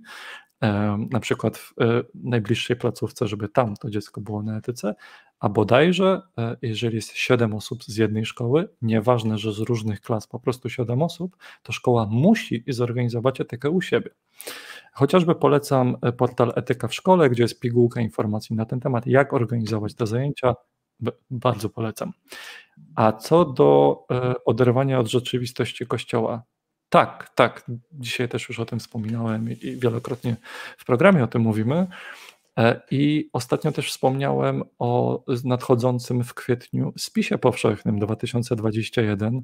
I raz jeszcze chciałbym podkreślić, jak ważne jest to, co my będziemy tam zaznaczać, czy katolicyzm, czy niekoniecznie, bo ten spis w kwietniu, teraz, zaraz, będzie miał te dane na następne 10 lat, bo, bo nie mamy takich spisów co chwilę. Więc mamy bardzo dobry moment, żeby zobaczyć, co przez ostatnie 10 lat się zmieniło, a zmieniło się bardzo dużo. Apostazja w Polsce leci na rekordy, sekularyzacja Polski leci na rekordy, więc zmotywujmy się, pogadajcie ze swoim otoczeniem. Jeżeli ktoś nie czuje się katolikiem, niech zaznaczy taką opcję. Są różne, brak wyznania albo, albo, albo różne opcje. Będzie można to robić z tego, co wiem, i online, i fizycznie więc, więc myślę, że jeszcze będziemy o tym przypominać. I uda nam się przerwać tą, tą złą pasę e, kościoła, który jest oderwany z rzeczywistości, e, kościoła, który ma tą władzę, której kompletnie nie powinien, bo nie zasługuje na nią, patrząc na prawdziwe statystyki, a nie na te, wiecie, 90% Polaków to katolicy. No, kompletnie tak nie jest. No. Nie mogę się doczekać tego spisu. Gosiu, czy, czy jakiś tu komentarz twój jeszcze? Ja myślę, że wyczerpałeś e, temat. Ja już wzięłam udział w spisie powszechnym e, Wielkiej Brytanii, już zaznaczyłam moją przynależność religijną i też właśnie wszystkich zachęcam, żeby szczególnie w tym punkcie e, na, napisali, jak jest naprawdę, żebyśmy mieli faktyczne, faktyczne dane, jakie mamy wyznania w Polsce. Bo to, także, to jest także ważne dla ludzi wierzących. Mhm. Ale mówisz, Gosiu, o spisie polskim dla obcokrajowców za granicą. Nie, ja wzięłam udział w spisie, y, y, w spisie dla y, rezydentów Wielkiej Brytanii, bo ten spis jest dla nich ważny. Że Wielka Aha. Brytania chce wiedzieć,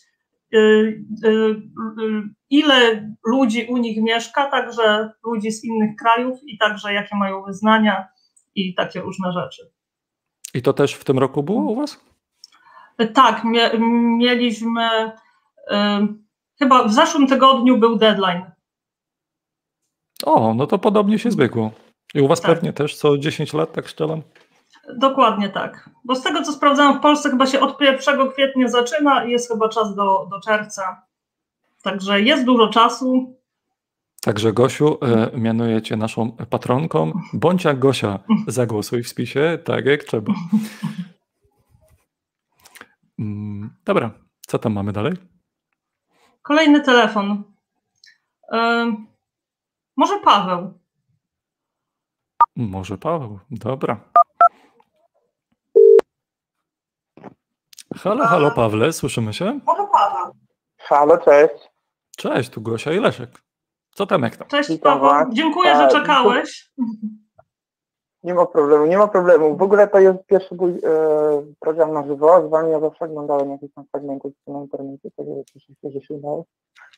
Mój też, także się nie stresuj. E, to może tak, e, ja, moje pytanie dotyczy, dotyczy grzechu pierworodnego, ale mam bardzo, bardzo krótki komentarz tylko odnośnie tego, co wcześniej było powiedziane, że jeżeli chodzi o interpretację Pisma Świętego, to e, znaczy moje stanowisko jest takie, ja byłem katolikiem przez 20 kilka lat i teraz jestem osobą poszukującą osobiście i właśnie e, wiem tylko, że ja popełniłem taki błąd, że przy no na przykład przy historii z Adamem i Ewą faktycznie no to jest metafora Adam i Ewa, to jest metafora małżeństwa i może, trzeba, trzeba odnieść się do nauczania Kościoła, może to opisywać sytuację, w której było 500 Adamów i 500 Ew, czy 500 300 mężczyzn i 500 kobiet, a Adam i Ewa to synonim małżeństwa, czyli kiedy za każdym razem, kiedy słowo pada małżeństwo, y, Adam i Ewa, no to, to jest powiedziane o, o małżeństwie, że z definicji Adam, e, małżeństwo to kobieta i mężczyzna, no to, to wyjaśnia wtedy zagadnienie homoseksualizmu, dlaczego nie można uznać tych związków małżeńskich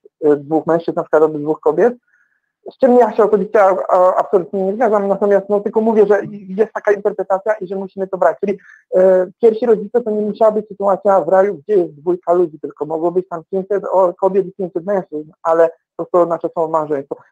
No, y, trzeba brać takie rzeczy pod uwagę. To tylko tak y, bardzo krótko nawiasem, że, że trzeba się jednak, nie można się posługiwać swoją interpretacją, tylko no, do, do kościoła. I wtedy to, jeżeli już chcemy krytykować jakąś, to lepiej krytykować oficjalne nauczanie kościoła niż na przykład swoją jakąś interpretację. Nie wiem, czy wy się z tym zgadzacie. Generalnie do, do tej wizji, którą zaproponowałeś jest ojejku, jak dużo pytań, ale z tego co rozumiem, nie, nie z tym dzwonisz. Nie z tym dzwonię, nie, to, to był tylko jedyny przykład, który użyłem, ale wiem, ja też, ja też mam co do tego bardzo dużo pytań. Ja też, także, Tak, tak, także nie jesteś jedyną osobą. Natomiast ja mam to, co teraz, ja mam to spisane, bo dla mnie jakby ten grzech pierworodny to jest temat, który gdzieś obecnie u mnie teraz występuje.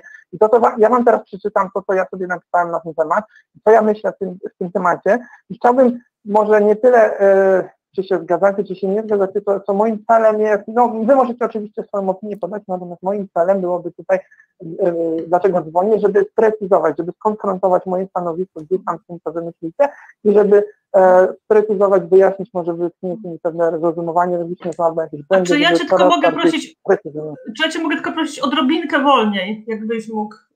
E, jasne, teraz będzie wolniej, sorry, tak. jasne. Mam tą tendencję do, do takiego mówienia, przepraszam, okej. Okay. Tak, no żebyśmy dobra, cię, to... żeby wszyscy cię dobrze ja... rozumieli. Oczywiście. Mhm. No to tak, e, no, ta sytuacja z Adamem i Ewa była taka, że Bóg stworzył człowieka i powiedział mu, dał mu zakaz, nie jedz z tego drzewa. No i e, za namową węża, no e, zjadł. Czyli nie, chodzi tutaj o to nieposłuszeństwo. I teraz ja, to nieposłuszeństwo to, to był pierwszy grzech pierworodny, tak? Natomiast ja myślę, że to mogło potoczyć się zupełnie inaczej i zamiast w tą stronę grzechu pierworodnego to mogło być tak, że Bóg, zamiast się ograniczać do tego, że Adam i Ewa okazali mu nieposłuszeństwo, no to powinien się zastanowić, dlaczego w ogóle mu to posłuszeństwo nie okazali. Dlaczego jest tak, jaki był powód tego, to nie? E, no, bo byli źli z natury? No raczej nie, no bo Bóg ich stworzył, a wiedział, że wszystko, co stworzył, było dobre, więc, więc jeżeli nie byli dobrzy, nie, nie, nie posłuchali Go, e, dlatego, że byli źli, no to jaki mógł być powód? No i tam jest opisane, że niedoskonałość serca. Tylko, że teraz e, Bóg mógł wtedy pomyśleć coś takiego. Faktycznie, może i mnie nie posłuchali, ale to nie jest najważniejsze, albo to, nie, to, że mnie nie posłuchali, nie jest najgorsze w całej tej sytuacji. Do tej pory przecież zawsze mnie słuchali. Coś się więc musiało wydarzyć, że się zmieniło, że przestali mnie słuchać. Coś niepokojącego się z ich sercami musiało stać, że dopuścili się takiego odstępstwa od normy, jakim jest właśnie nieposłuszeństwo.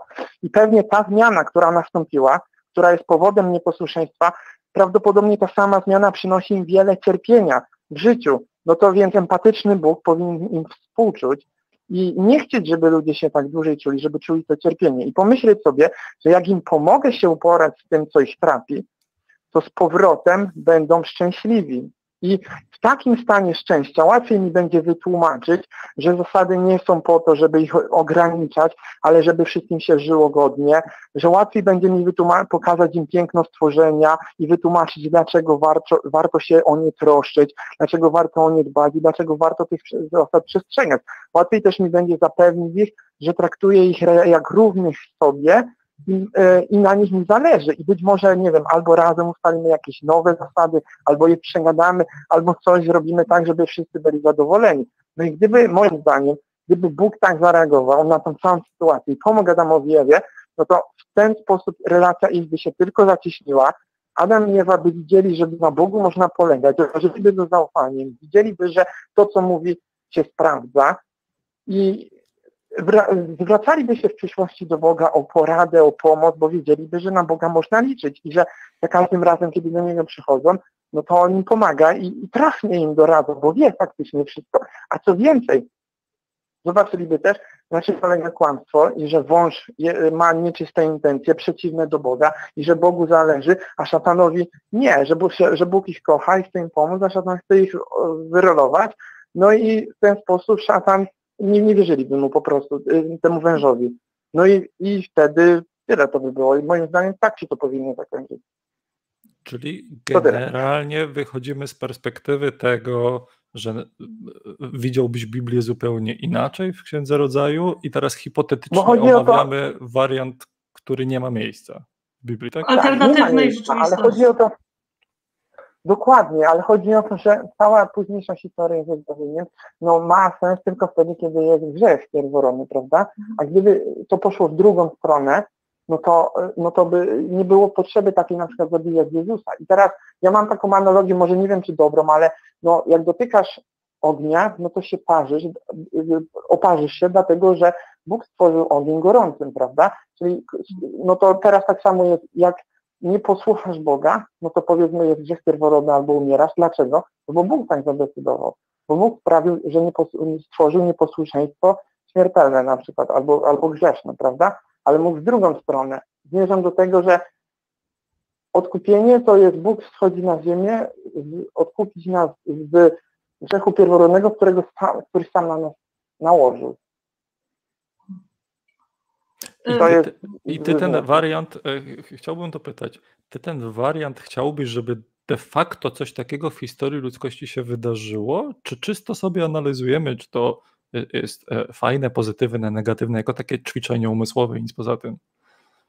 Znaczy nie, chodzi mi o to, że jest, to jest hipotetyczna oczywiście sytuacja, mam świadomość, że to jest hipotetyczna sytuacja, natomiast yy, no chodzi mi o to, dlaczego to poszło w tę stronę, że dla mnie na przykład sam, sama idea grzechu jest szkodliwa, że tak powiem, no bo do głowy ci ktoś wkłada, że już rodzisz się z czymś, jakimś brakiem, z jakimś płodnością, z jakąś tendencją, natomiast ona nic nie wnosi, to znaczy, że nauczanie Jezusa bez tego ma sens, żeby być dobrym dla ludzi i tak dalej, i tak dalej. Nawet nie przeczyłoby boskości Jezusa. Dalej mogło Bóg Jezus być Bogiem bez tego. Zastanawiam się, po co jest ta część, czy ona coś wnosi. No wiadomo, ja mogę powiedzieć. Mhm. Mogę powiedzieć, bo wydaje, ty powiedziałeś, że jesteś osobą poszukującą. E, czy, czy, czy tak, dalej tak. jeszcze wierzysz w Boga trochę, czy jak, na jakim jesteś etapie?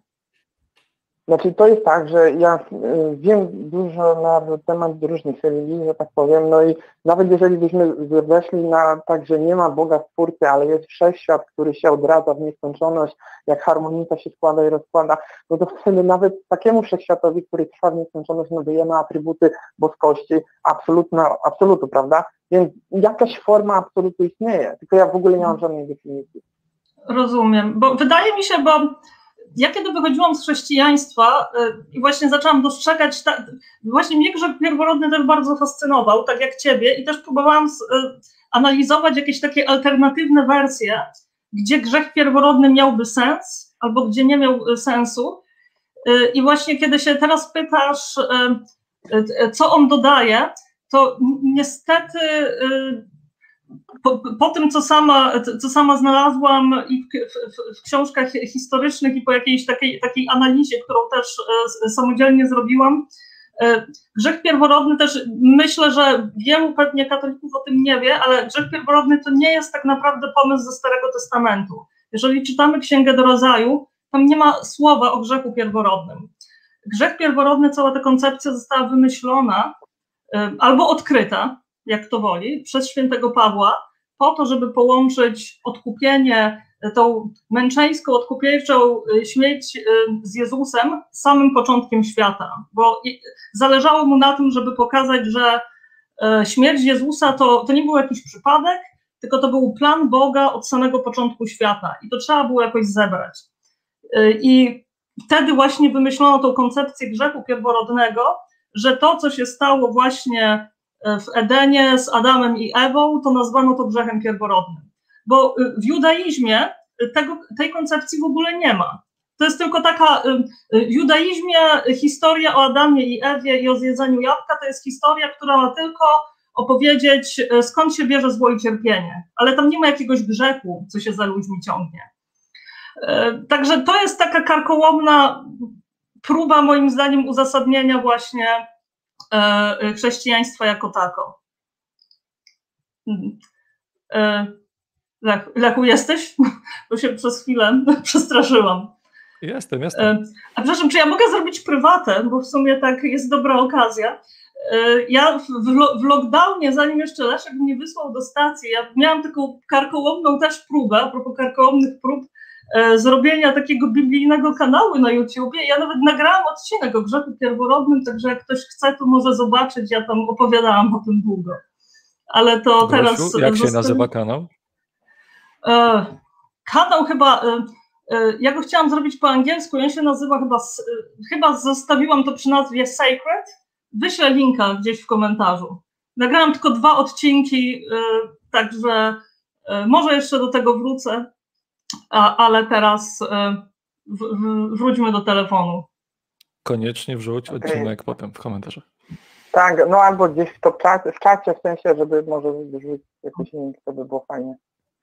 I mam jeszcze takie pytanie odnośnie analizy, e, bo Biblii Starego Testamentu, bo ja spotkałem się z takim stwierdzeniem, że e, wszędzie, gdzie słowo pada, pada słowo, że Bóg zabił kogoś, albo tam wszystko jego śmierci, no to że to jest tylko środek stylistyczny i tak naprawdę Bóg ani nie zabijał bezpośrednio, ani nie wylecał zabójstw i że nie można tego tak analizować, takie jest przynajmniej oficjalne stanowisko tej Kościoła.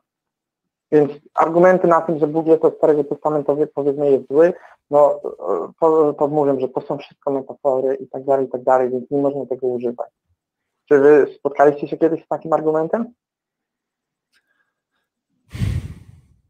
Możliwe, że tak, aczkolwiek o wiele częściej trafiam na uzasadnienie um, takie relatywistyczne, czyli kiedyś była inna kultura, kiedyś Bóg nie był w stanie dotrzeć do tamtych ludzi, do tamtej mentalności inaczej niż e, tylko sankcjonując na przykład niewolnictwo, a nie żeby zakazywać, bo nie wiem, nie byli jeszcze na to gotowi, a, a dopiero dzisiejszy człowiek współczesny byłby gotowy na coś takiego jak zakaz niewolnictwa, tam ci jeszcze nie byli, że jakby Bóg dostosowywał swoją komunikację do stopnia rozwoju cywilizacji tamtych kultur.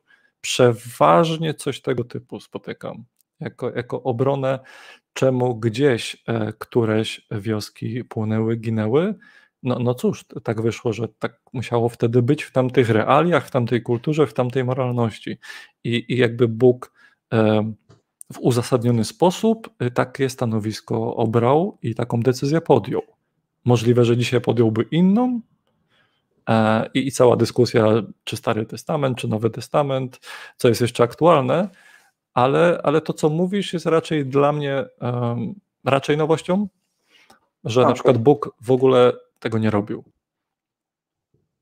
No bo, bo właśnie tutaj mogą być dwie sytuacje. Albo na przykład ta, ten argument, że tak powiem, został e, już po śmierci Chrystusa wstecz, że tak powiem, e, wymyślony po to, żeby właśnie zgrabnie połączyć Stary i Nowy Testament, ale to już było, że tak powiem, po, po fakcie wymyślone, czyli to jest takie usprawiedliwienie po prostu, ale interesuje mnie właśnie jak no bo to przez wiele mm, tysięcy lat przed Chrystusem powstawał Stary Testament i, w momencie, kiedy powsta, powstawał, kiedy właśnie przed narodzeniem, przed narodzeniem Chrystusa, jaka była interpretacja? Czy, czy oni wszyscy wierzyli, brali to dosłownie i tak to traktowali? No to, bo jeżeli tak, no to takie tłumaczenie współczesnego powiedzmy Kościoła, nawet jeżeli by y, objęli tą linię obrony, no to, no to to jest wtedy już wymyślone po fakcie właśnie do tyłu, że tak powiem, nie? Jeżeli oni faktycznie czcili to pismo, którym on zabijał, no to to już niejako no jest dobrym do, powodem na to, żeby cało, jakby to unieważnić cały, cały ten wizerunek. Ja to tak przynajmniej widzę. Czy coś się mylę według Was? Generalny mechanizm uzasadnienia do tyłu, tak jak to ująłeś, e, nie jest niczym nowym i to jest niestety standard w tej, w tej dziedzinie.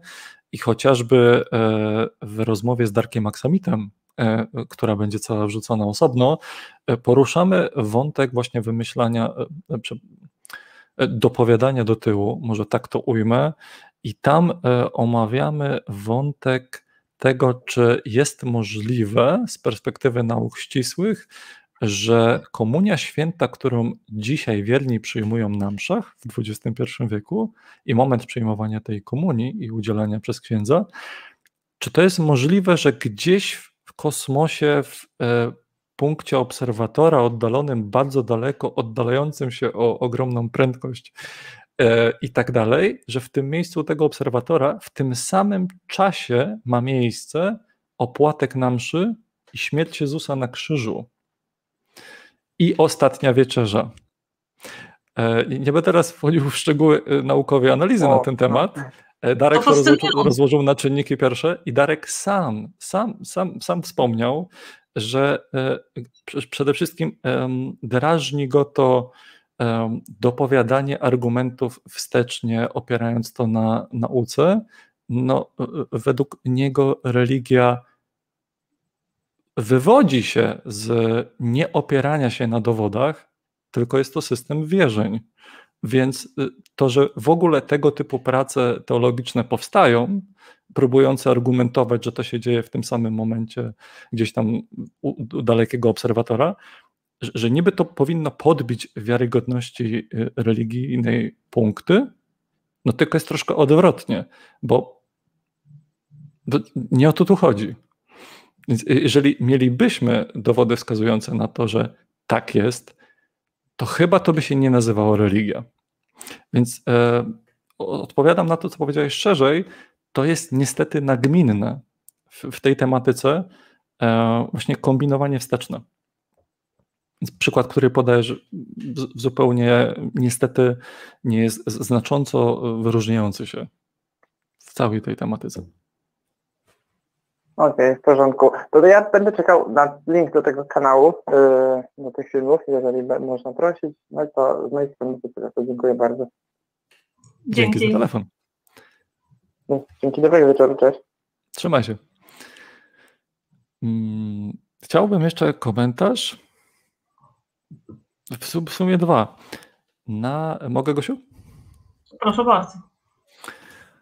Na początku Paweł e, zahaczył o taki wątek, że to mogłoby być tak, że e, żeby Bóg nie uniemożliwiał dostępu do wiedzy, czyli żeby powiedzmy to drzewo życia jako, jako symbol biblijny by był od razu dostępny, żeby nie, nie musiało to się wydarzyć nieposłuszeństwo w zdobywaniu wiedzy, tylko że jak człowiek chciałby coś wiedzieć, szedłby po wiedzę do Boga i super. I wtedy e, by doceniał e, piękno świata i, i złożoność e, wiecie, tego, tego wszystkiego, co nas otacza. No tylko tylko to absolutnie godzi w koncepcję Boga, którego im więcej wiedzy mamy i im bardziej metoda naukowa rozwija swoje skrzydła, tym mniej go widzimy, tym momentami wcale go nie widzimy, więc nie wiem, jak pogodzić koncepcję człowiek bez problemu od Boga wiedzę pozyskuje z wraz z rosnącą wiedzą nie dochodzi do wniosku, że tego Boga coś nie widać to by musiał być jakiś inny Bóg niż chociażby proponowany przez Biblię, przez chrześcijaństwo. Więc e, przykład, który Paweł dał do rozważenia, e, no już różne puzzle na wejściu ma zupełnie inaczej niż te puzzle są w pierwotnym modelu, więc no, ciekawy przykład, ciekawe ćwiczenie, aczkolwiek e, przede wszystkim jest to niespójne wewnętrznie, tak myślę. E, I to jest pierwszy komentarz. A drugi, E, Pawle, kiedyś byłeś katolikiem, dzisiaj mówisz, że już się nim nie czujesz. Absolutnie zachęcam Cię do kontynuowania analizy i, i, refleksji dalej. Z jednej strony możesz usłyszeć to, co ateiści mają powiedzenia, z drugiej strony nie brakuje materiałów katolickich i innych religii i tak dalej. Dawaj znać, jak ta Twoja droga będzie przebiegać. Dzwoni i opowiadaj. Ja również zachęcam. No. To, to, to ten komentarz. I co tam dalej, Josiu? Hmm. Co myślisz, Rzeszku? Czy weźmiemy jeszcze jeden króciutki? Mm, ja jestem za. To może weźmiemy jeszcze jeden króciutki telefon. Um, może, bo tutaj też widzę, że ktoś długo czekał. Łukasz, Mhm. Spróbujmy z Łukaszem. Chyba już go nie ma. Chyba już go Niestety. nie ma. E, przepraszamy, Łukasz, że, że się nie udało. E, to spróbujmy Zadzwoń jeszcze. następnym razem. Zadzwoń następnym razem. To spróbujmy jeszcze e, Janusza.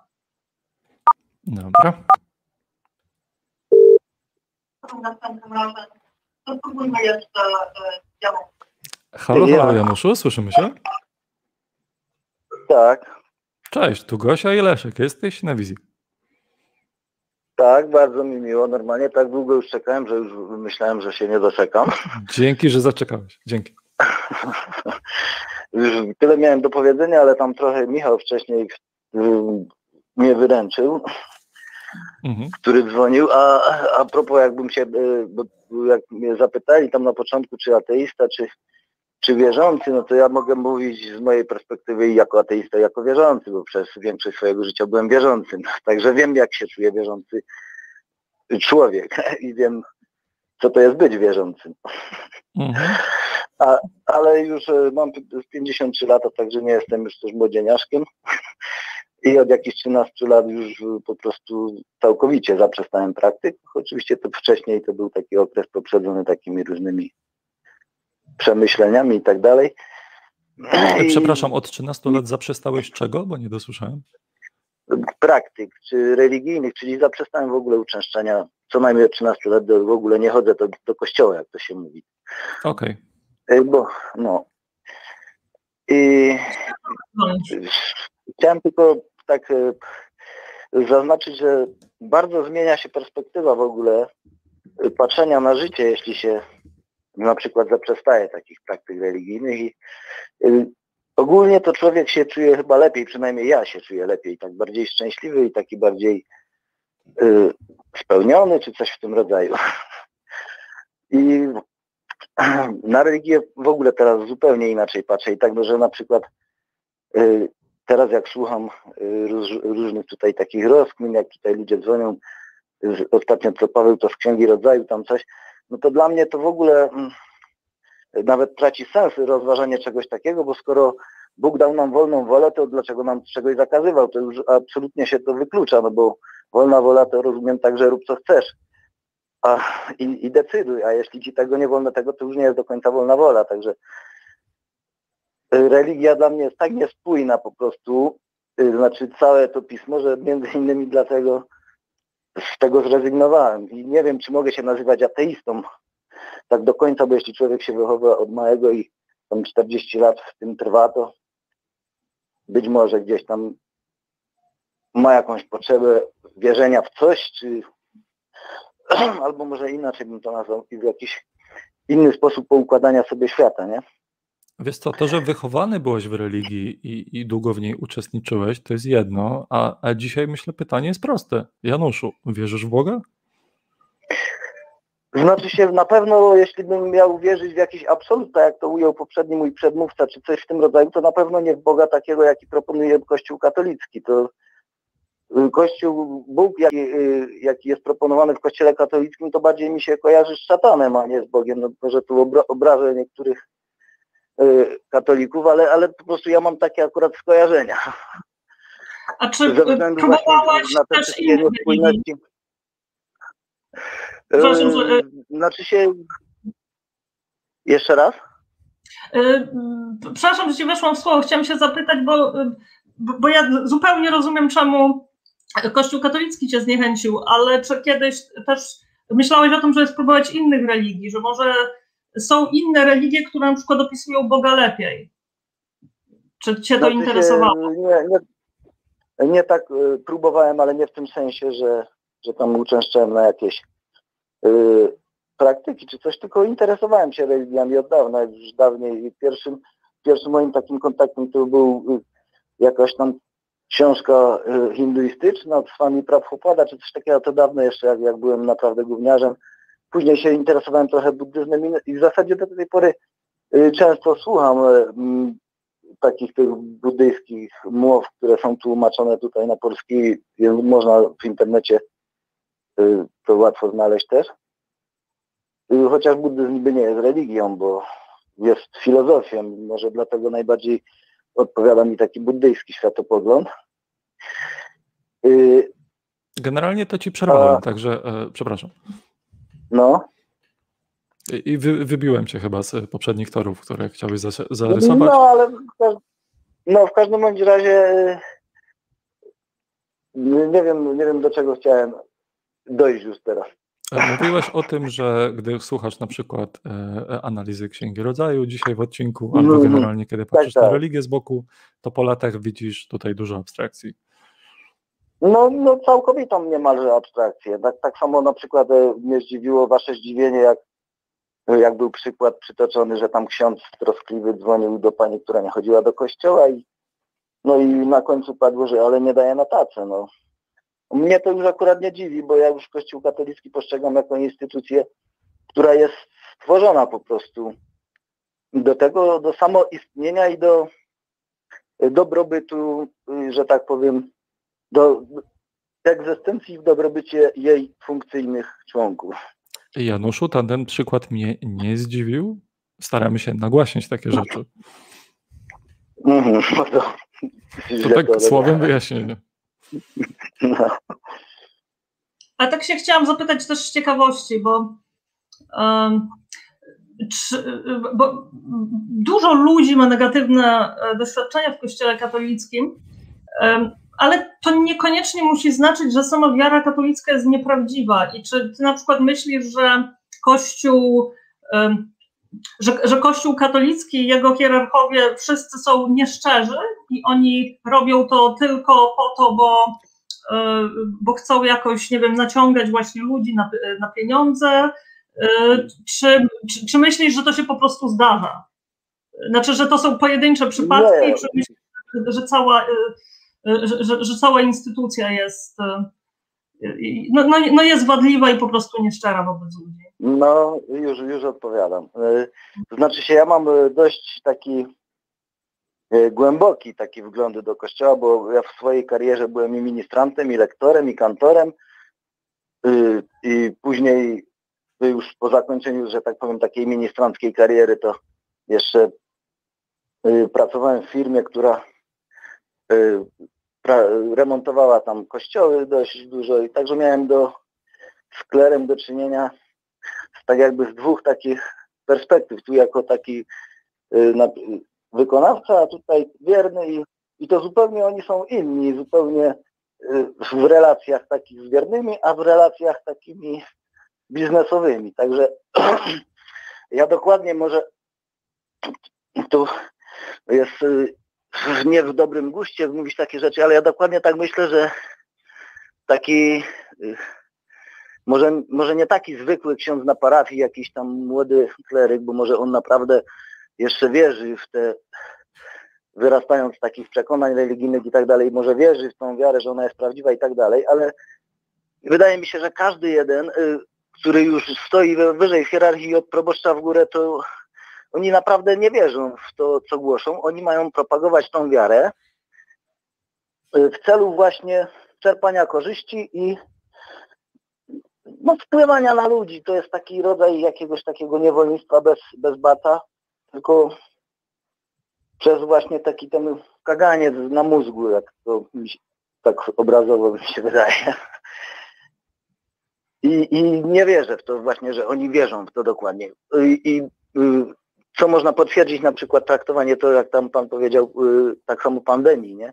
Że mówimy pande o, pandemii w kontekście, że wierzę, czy wierzę w pandemię, czy nie wierzę w pandemię.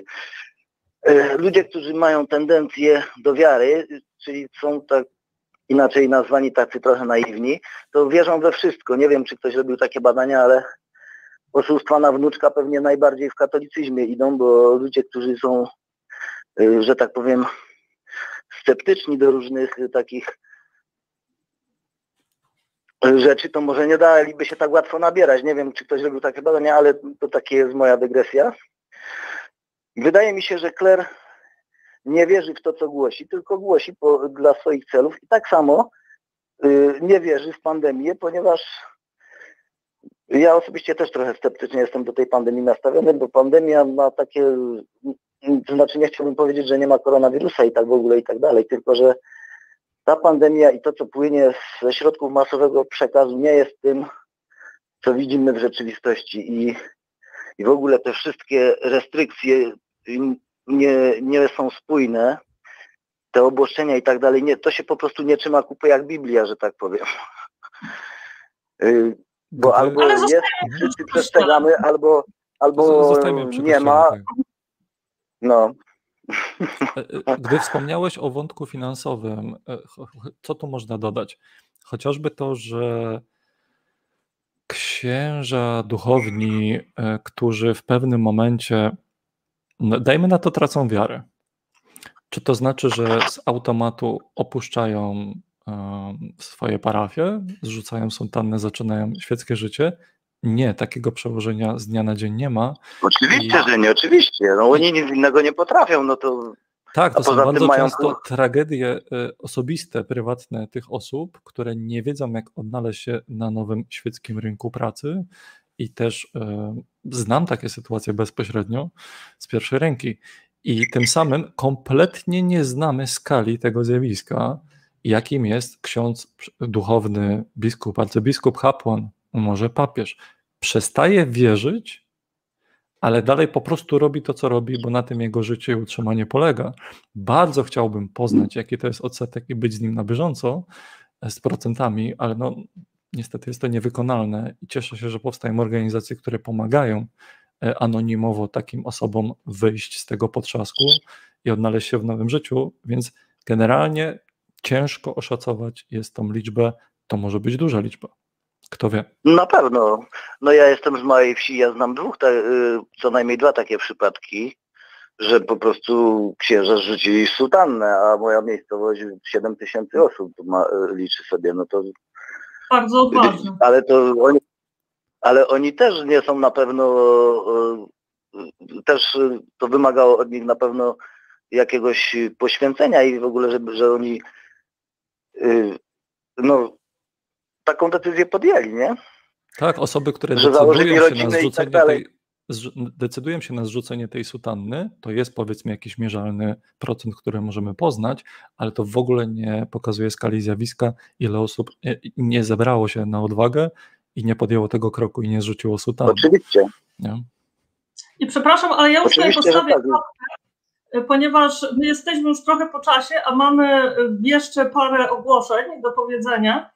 Bardzo Ci, Janusz, dziękujemy, że tyle z, zaczekałeś i cieszymy się, że udało Ci się no. dodzwonić.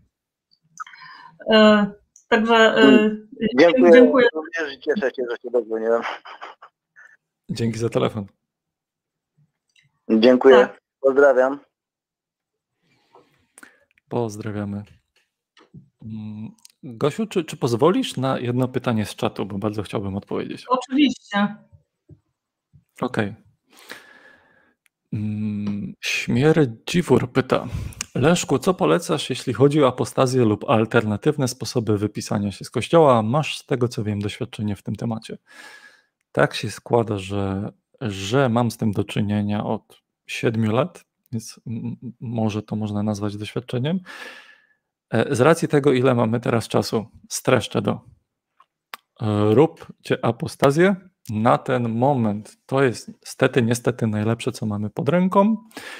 A to, że to nie do końca załatwia sprawę w statystykach tak, jakbyśmy chcieli, na świeckich zasadach i tak dalej, e, to, to ja jeszcze o tym nieraz będę mówił. E, pewnie wrócę do tego tematu po e, najnowszych wynikach spisu ludności 2021. Bądź jak Gosia, zaznacz, że, że wiesz, jak jest. Mm, Dokładnie. No, na ten moment stety, niestety polecam apostazję. Przede wszystkim cieszę się, że, że, że ten ruch rośnie, że tego jest dużo więcej. O, ostatnio nawet o komentarz w tej sprawie e, byłem proszony przez jedną z gazet z Górnego Śląska. Właśnie jakie są powody, dlaczego teraz tak dużo ludzi się wypisuje z kościoła, e, dlaczego już religia im nie podchodzi i nie utożsamiają się z tym. E, cieszę się przede wszystkim, że jest tego coraz więcej. A to, że ja konkretnie w moim przypadku nie poszedłem załatwiać apostazji, tylko wystąpienie z kościoła po świecku, to jest temat na osobną dyskusję.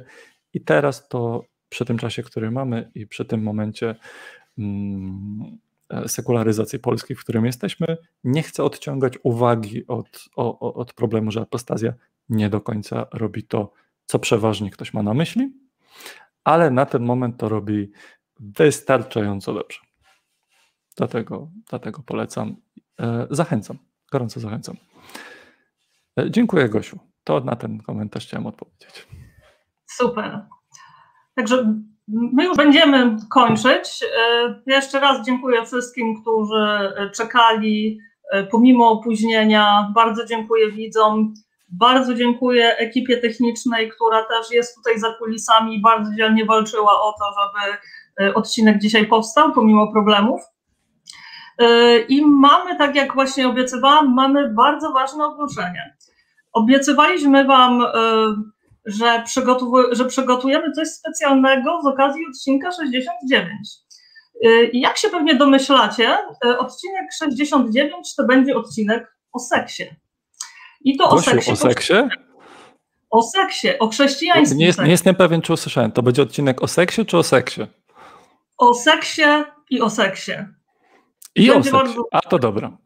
E, o e, seksie, dobra. No to już wiem. Tak, o seksie. Nie o seksie, tylko o seksie i o seksie. E, nie mylmy pojęć. Ten, ten odcinek 69 będzie o seksie. o seksie. Ale teraz słuchaj, Leszku, co, co, co będzie. Ponieważ uznaliśmy, że o, tematyka seksu jest taka szeroka, że nie można zrobić jednego odcinka o seksie. Będą dwa odcinki o seksie, będą dwa odcinki 69. I pierwszy Co ty gadasz, odcinek, naprawdę? Dwa tak, dwa odcinki. I pierwszy odcinek odbędzie się już za tydzień, 4 kwietnia, Wielkanoc. I dyskusję, dyskusję o seksie w kościele poprowadzą dwie panie.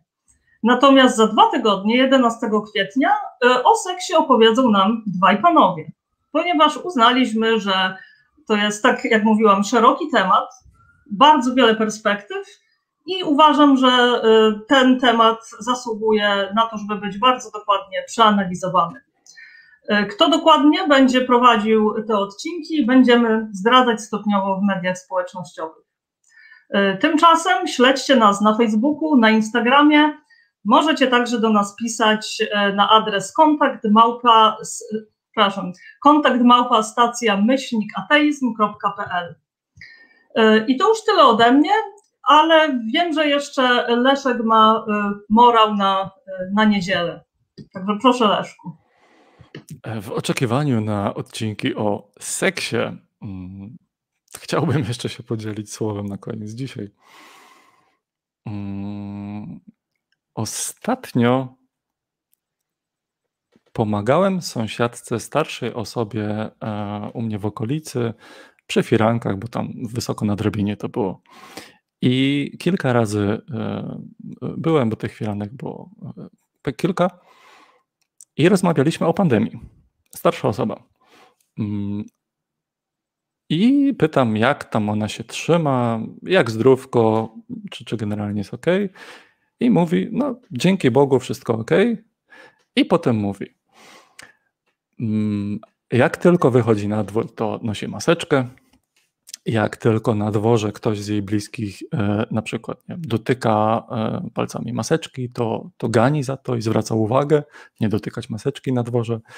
E, jak tylko wracają do domu, to wszyscy w domu myją ręce długo 30 sekund, tak jak trzeba.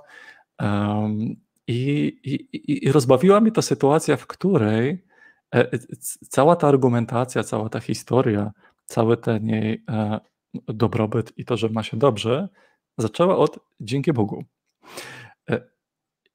Nasza rozmowa przebiegała w trakcie, kiedy u niej w domu i ona miała maseczkę, i ja, kiedy zachowywaliśmy dystans społeczny. I, i chcę się z Wami podzielić przede wszystkim tym, że to dzięki Bogu czasami w Polsce, w naszej kulturze, w naszej tradycji jest rusza, e, rzucane zupełnie machinalnie i e, paru osobom już opowiedziałem tę historię, e, tej pani. I oni mówią, no Leszek, ale to, to tak się mówi.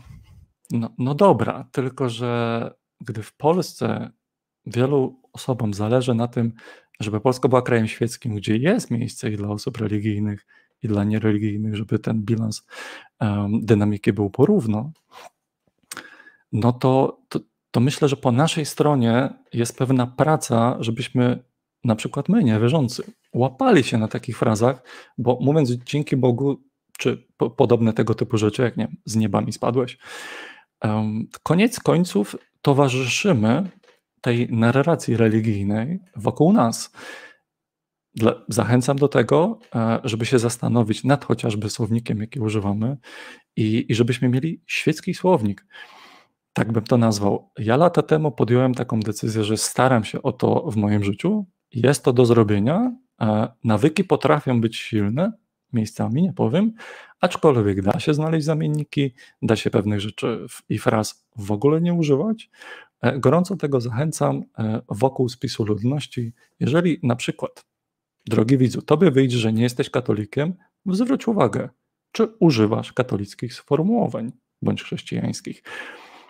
To e, pierwsza sprawa. A druga sprawa, już za parę dni najważniejsze święto dla chrześcijan Wielkanoc. Pośród życzeń wielkanocnych można znaleźć na przykład takie, tutaj cytat z, e, z pewnego księdza, Prośmy Pana życia, aby obudził w nas pragnienie świadectwa, otwartości na dary Ducha Świętego, które sprawiają w nas komunię z Bogiem i wzrost wiary w zmartwychwstałego Syna Bożego. Niech blask tej prawdy rozświetli wszelkie mroki codzienności, a wiara w nowe życie obudzi w nas wzajemną życzliwość i napełnia nasze serca radością i pokojem. Ja z okazji nadchodzącej Wielkanocy chciałbym złożyć chrześcijanom nieco inne życzenia. Troszczmy się o bliskich i o tych nieco dalszych. Nieśmy sobie nawzajem światło nadziei, które rozświetli mroki pandemii. Nasze serca niechaj napełniają się radością płynącą z rosnących słupków zaszczepień. Niech obostrzenia epidemiologiczne spotkają się z naszą pokorą, zaangażowaniem, a przede wszystkim z szacunkiem do drugiego człowieka, bo tylko od nas samych zależą losy nas wszystkich. To tyle na dzisiaj. Dzięki, do zobaczenia.